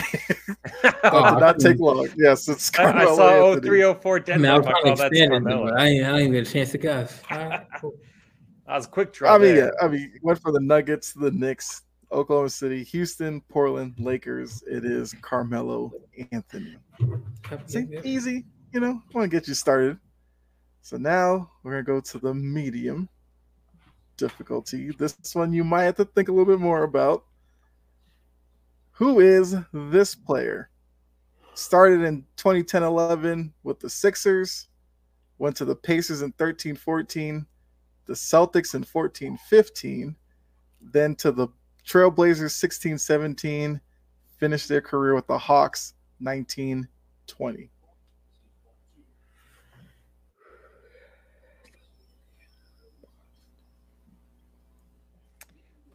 Okay. Hmm.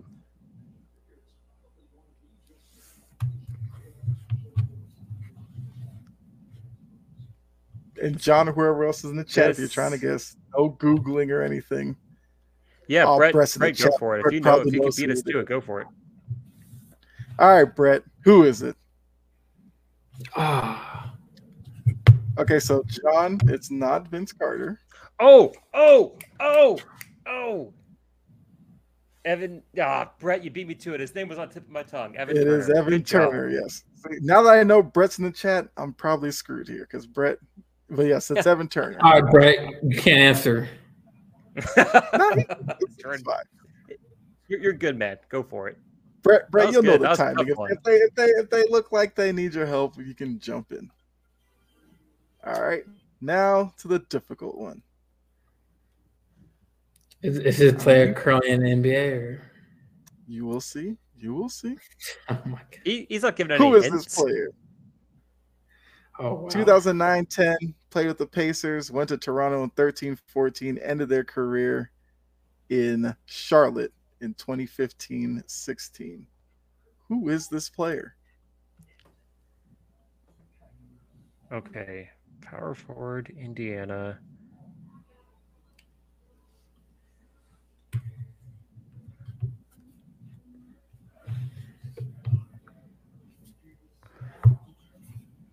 Is it is it Hans is it Tyler Hansbrough? Did he go to Toronto? Yes, it's Tyler Hansbrough. Oh man. Oh wow. That that's a that's a great pull. I The not, age, the age did it for me. I was looking at his rookie year, and it was the age that did it. I'm like, what 24 year old rookie is coming out in 2009, 2010, and it was that the one that got me a little bit was a Toronto, but yeah, Tyler Hansbrough, the power forward. Yeah, let's look at power forward and the Mhm. age, and that's what was like something something sticking out here. It's gonna make me guess it. That was a good that job. Yep. Wow. I actually thought that was gonna be a stumper, but you guys got it. So The the theme I kind of just yeah. went with was really great college players. I mean, Yep. Carmelo won the title at Syracuse. Evan Turner was those Oh, Ohio he was State. great in Ohio State. with- yeah. Although, although he had that really bad back injury at Ohio State, if I remember. Oh, he had a UNC player in the quiz, not a Duke. And then, well, yeah. I mean, where's where's Hansbrough. Hansbrough? Where's Hansbrough right now? Probably in a retirement home. It's like, Hansbrough was on the March Madness coverage. oh, he was like an analyst. That's right. whatever? Yeah. Mhm. yeah. Yeah, he's in. He was in the studio. Oh, I, I didn't notice. So Oh man, what, uh, trying to get John going again. You talking crap about him being an old folks home. It's like, man, I would, I wouldn't mind having Tyler Hansbrough's life, being a, a NBA player, first round draft pick, and all the things he's got. Come on, come on. all good, all good, all good, John, all good. Man. Yeah. Well, I mean, that was another edition of basketball reference player guess. You guys went three for three again. Uh, Brett- Brett, went. Well, Brett kind of said on one of the other one.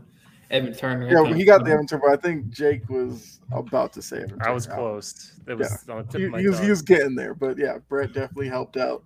But it's okay. I'm o- I'm okay with the chat helping out. But um, yeah. So with that, I mean, you guys have any final thoughts before we get out of here? Yep. Been Yeah. a great show. Yeah. March Madness continues on what Thursdays. Games pick back up. Great time. Great time Mhm. for sports. So Sweet good 16 episode. weekend. it'll be fun. It, Sweet 16 starts on Thursday, right? Yep. Um, So John put Yeah, go my mom- Heels. No Yeah. deals. like my mom's been like really pissed because like she wants to watch like Judge Judy and all, all the shows. Like, oh, I can't watch it because on C- CBS and TBS. Like, why is basketball on? But I'm like, Best chill time of the year for basketball. Yeah. For college But she's not really a sports fan though. She's not, she's not really. She likes, um, but she has a little break. She gets to watch her shows. But Thursday, Friday, it's a wrap. Like, Man, you should Back get your mom. You should get your mom into college basketball. hey, I'll make her a Duke fan. not a UNC fan. I mean, I mean, you could try. Maybe she, maybe you know, you might not know. She might have a random team she might like to follow. That North Carolina blue is pretty. I mean, you know, that light blue, a lot of girls could flock to that. You never know. Yeah. well, I mean, I think when you when like women fill out March Madness brackets, a lot of times they'll go with like mascots or team colors to fill them out. I mean, we have a They cool usually end up doing well as Devil. well. Yeah, that way. absolutely. But yeah, March Madness is one of those things. Like the more you analyze it, the worse you do. The worst you be. Yeah, it's just terrible. Yeah. Eh. I feel like a random person who, do- who doesn't watch the basketball will get it right because they don't watch the game. So No, there was like two Well, years ago. I be did honest, a to honest, bracket. this year, Mhm, mhm. I, like two years ago, I did a bracket. I wasn't following college basketball. It was it was the year before. It was 2019. I wasn't following college basketball very close. I filled out a bracket. My work buddy filled out one. He followed it closely. My bracket had more points, and like the the group we were in, it's just it's a crapshoot. That's all it is. So John he must have had almost the perfect bracket. I don't think he follows college basketball like that. Maybe he does. I don't know. That's probably a good question. Who does he follow? Is he is he in the our, our Sports Inspire Network bracket? Mm-mm. I don't think so. Hmm. I know it's like me, you, Dylan, Ty, Gene, Key. I think Brett's in it. Yeah, Brett. Yeah, That might that might be it. blue number blue number one though right now. I don't know. Go take a Is it look. you? It's Ta-da. probably you. And like I said, for now, okay. the deeper we go into the tournament, that's when I that's when I make my move. That's when I make my move. I'm basically hinging my hope on Texas right now. I think if Texas makes it to the to the championship game, I could probably win the group. If they don't, I'm screwed. Who they play? Uh, Sweet Sixteen. Xavier. Texas. Xavier. It's gonna be a tough one. That's gonna be a tough one. Yep. Yeah. Yeah. So you're saying that Texas losing, you have no, your chances are moving up in the ranks. is- I mean, it, it always hurts losing your your pick for to win it all, but if you can at least get like the final four somewhat, you might be able to make up the points. But I think even my final four is taking a hit. Right now, I got Texas and Alabama, I think, left for my final four. Gotcha, gotcha. But, but uh, yeah. So Yeah. uh, the chat, appreciate it. John, Brett, and uh, Gregory. Who else was in there? Uh, Anthony early in the show. You know, really appreciate you guys, especially John. You know, now that you have a rivalry with Jordan, you got to come back every week, seven o'clock on Tuesdays, and make sure you're in the chat. Oh, Uh, also, but- uh, Juan and Daniel Barry. Yeah, Sports. Juan, I, I forgot about Juan. Yeah, yeah. Uh, Can't forget about Juan- my man Juan, yo. I, I I know because Juan was the was the was the hero last week, and he joined us again this week. So really appreciate him as well. But um, you guys can hit the subscribe button because that way you'll know when we come up every week. Get that notification so you don't miss us. Uh, we we try to put on great shows for you every week, so you don't want to miss out what we got going because we are we're going to continue to grow, just like the network. There's other great shows on here, great people on here, so you don't want to miss any of it. So make sure you do that. But until next week, Tuesday, hopefully Dylan will make it. And oh, also appreciate Lennon coming through as well. Oh, You know, Lennon, yeah. definitely got some great NFL points and NBA points. You know, he's welcome on anytime he wants to. But uh, until next Tuesday, seven o'clock, we are the Big Three podcast. For myself, Jake, uh, for myself, Jake, and Jordan. We're out. See you next week. Enjoy the rest of your night. Yeah, yeah.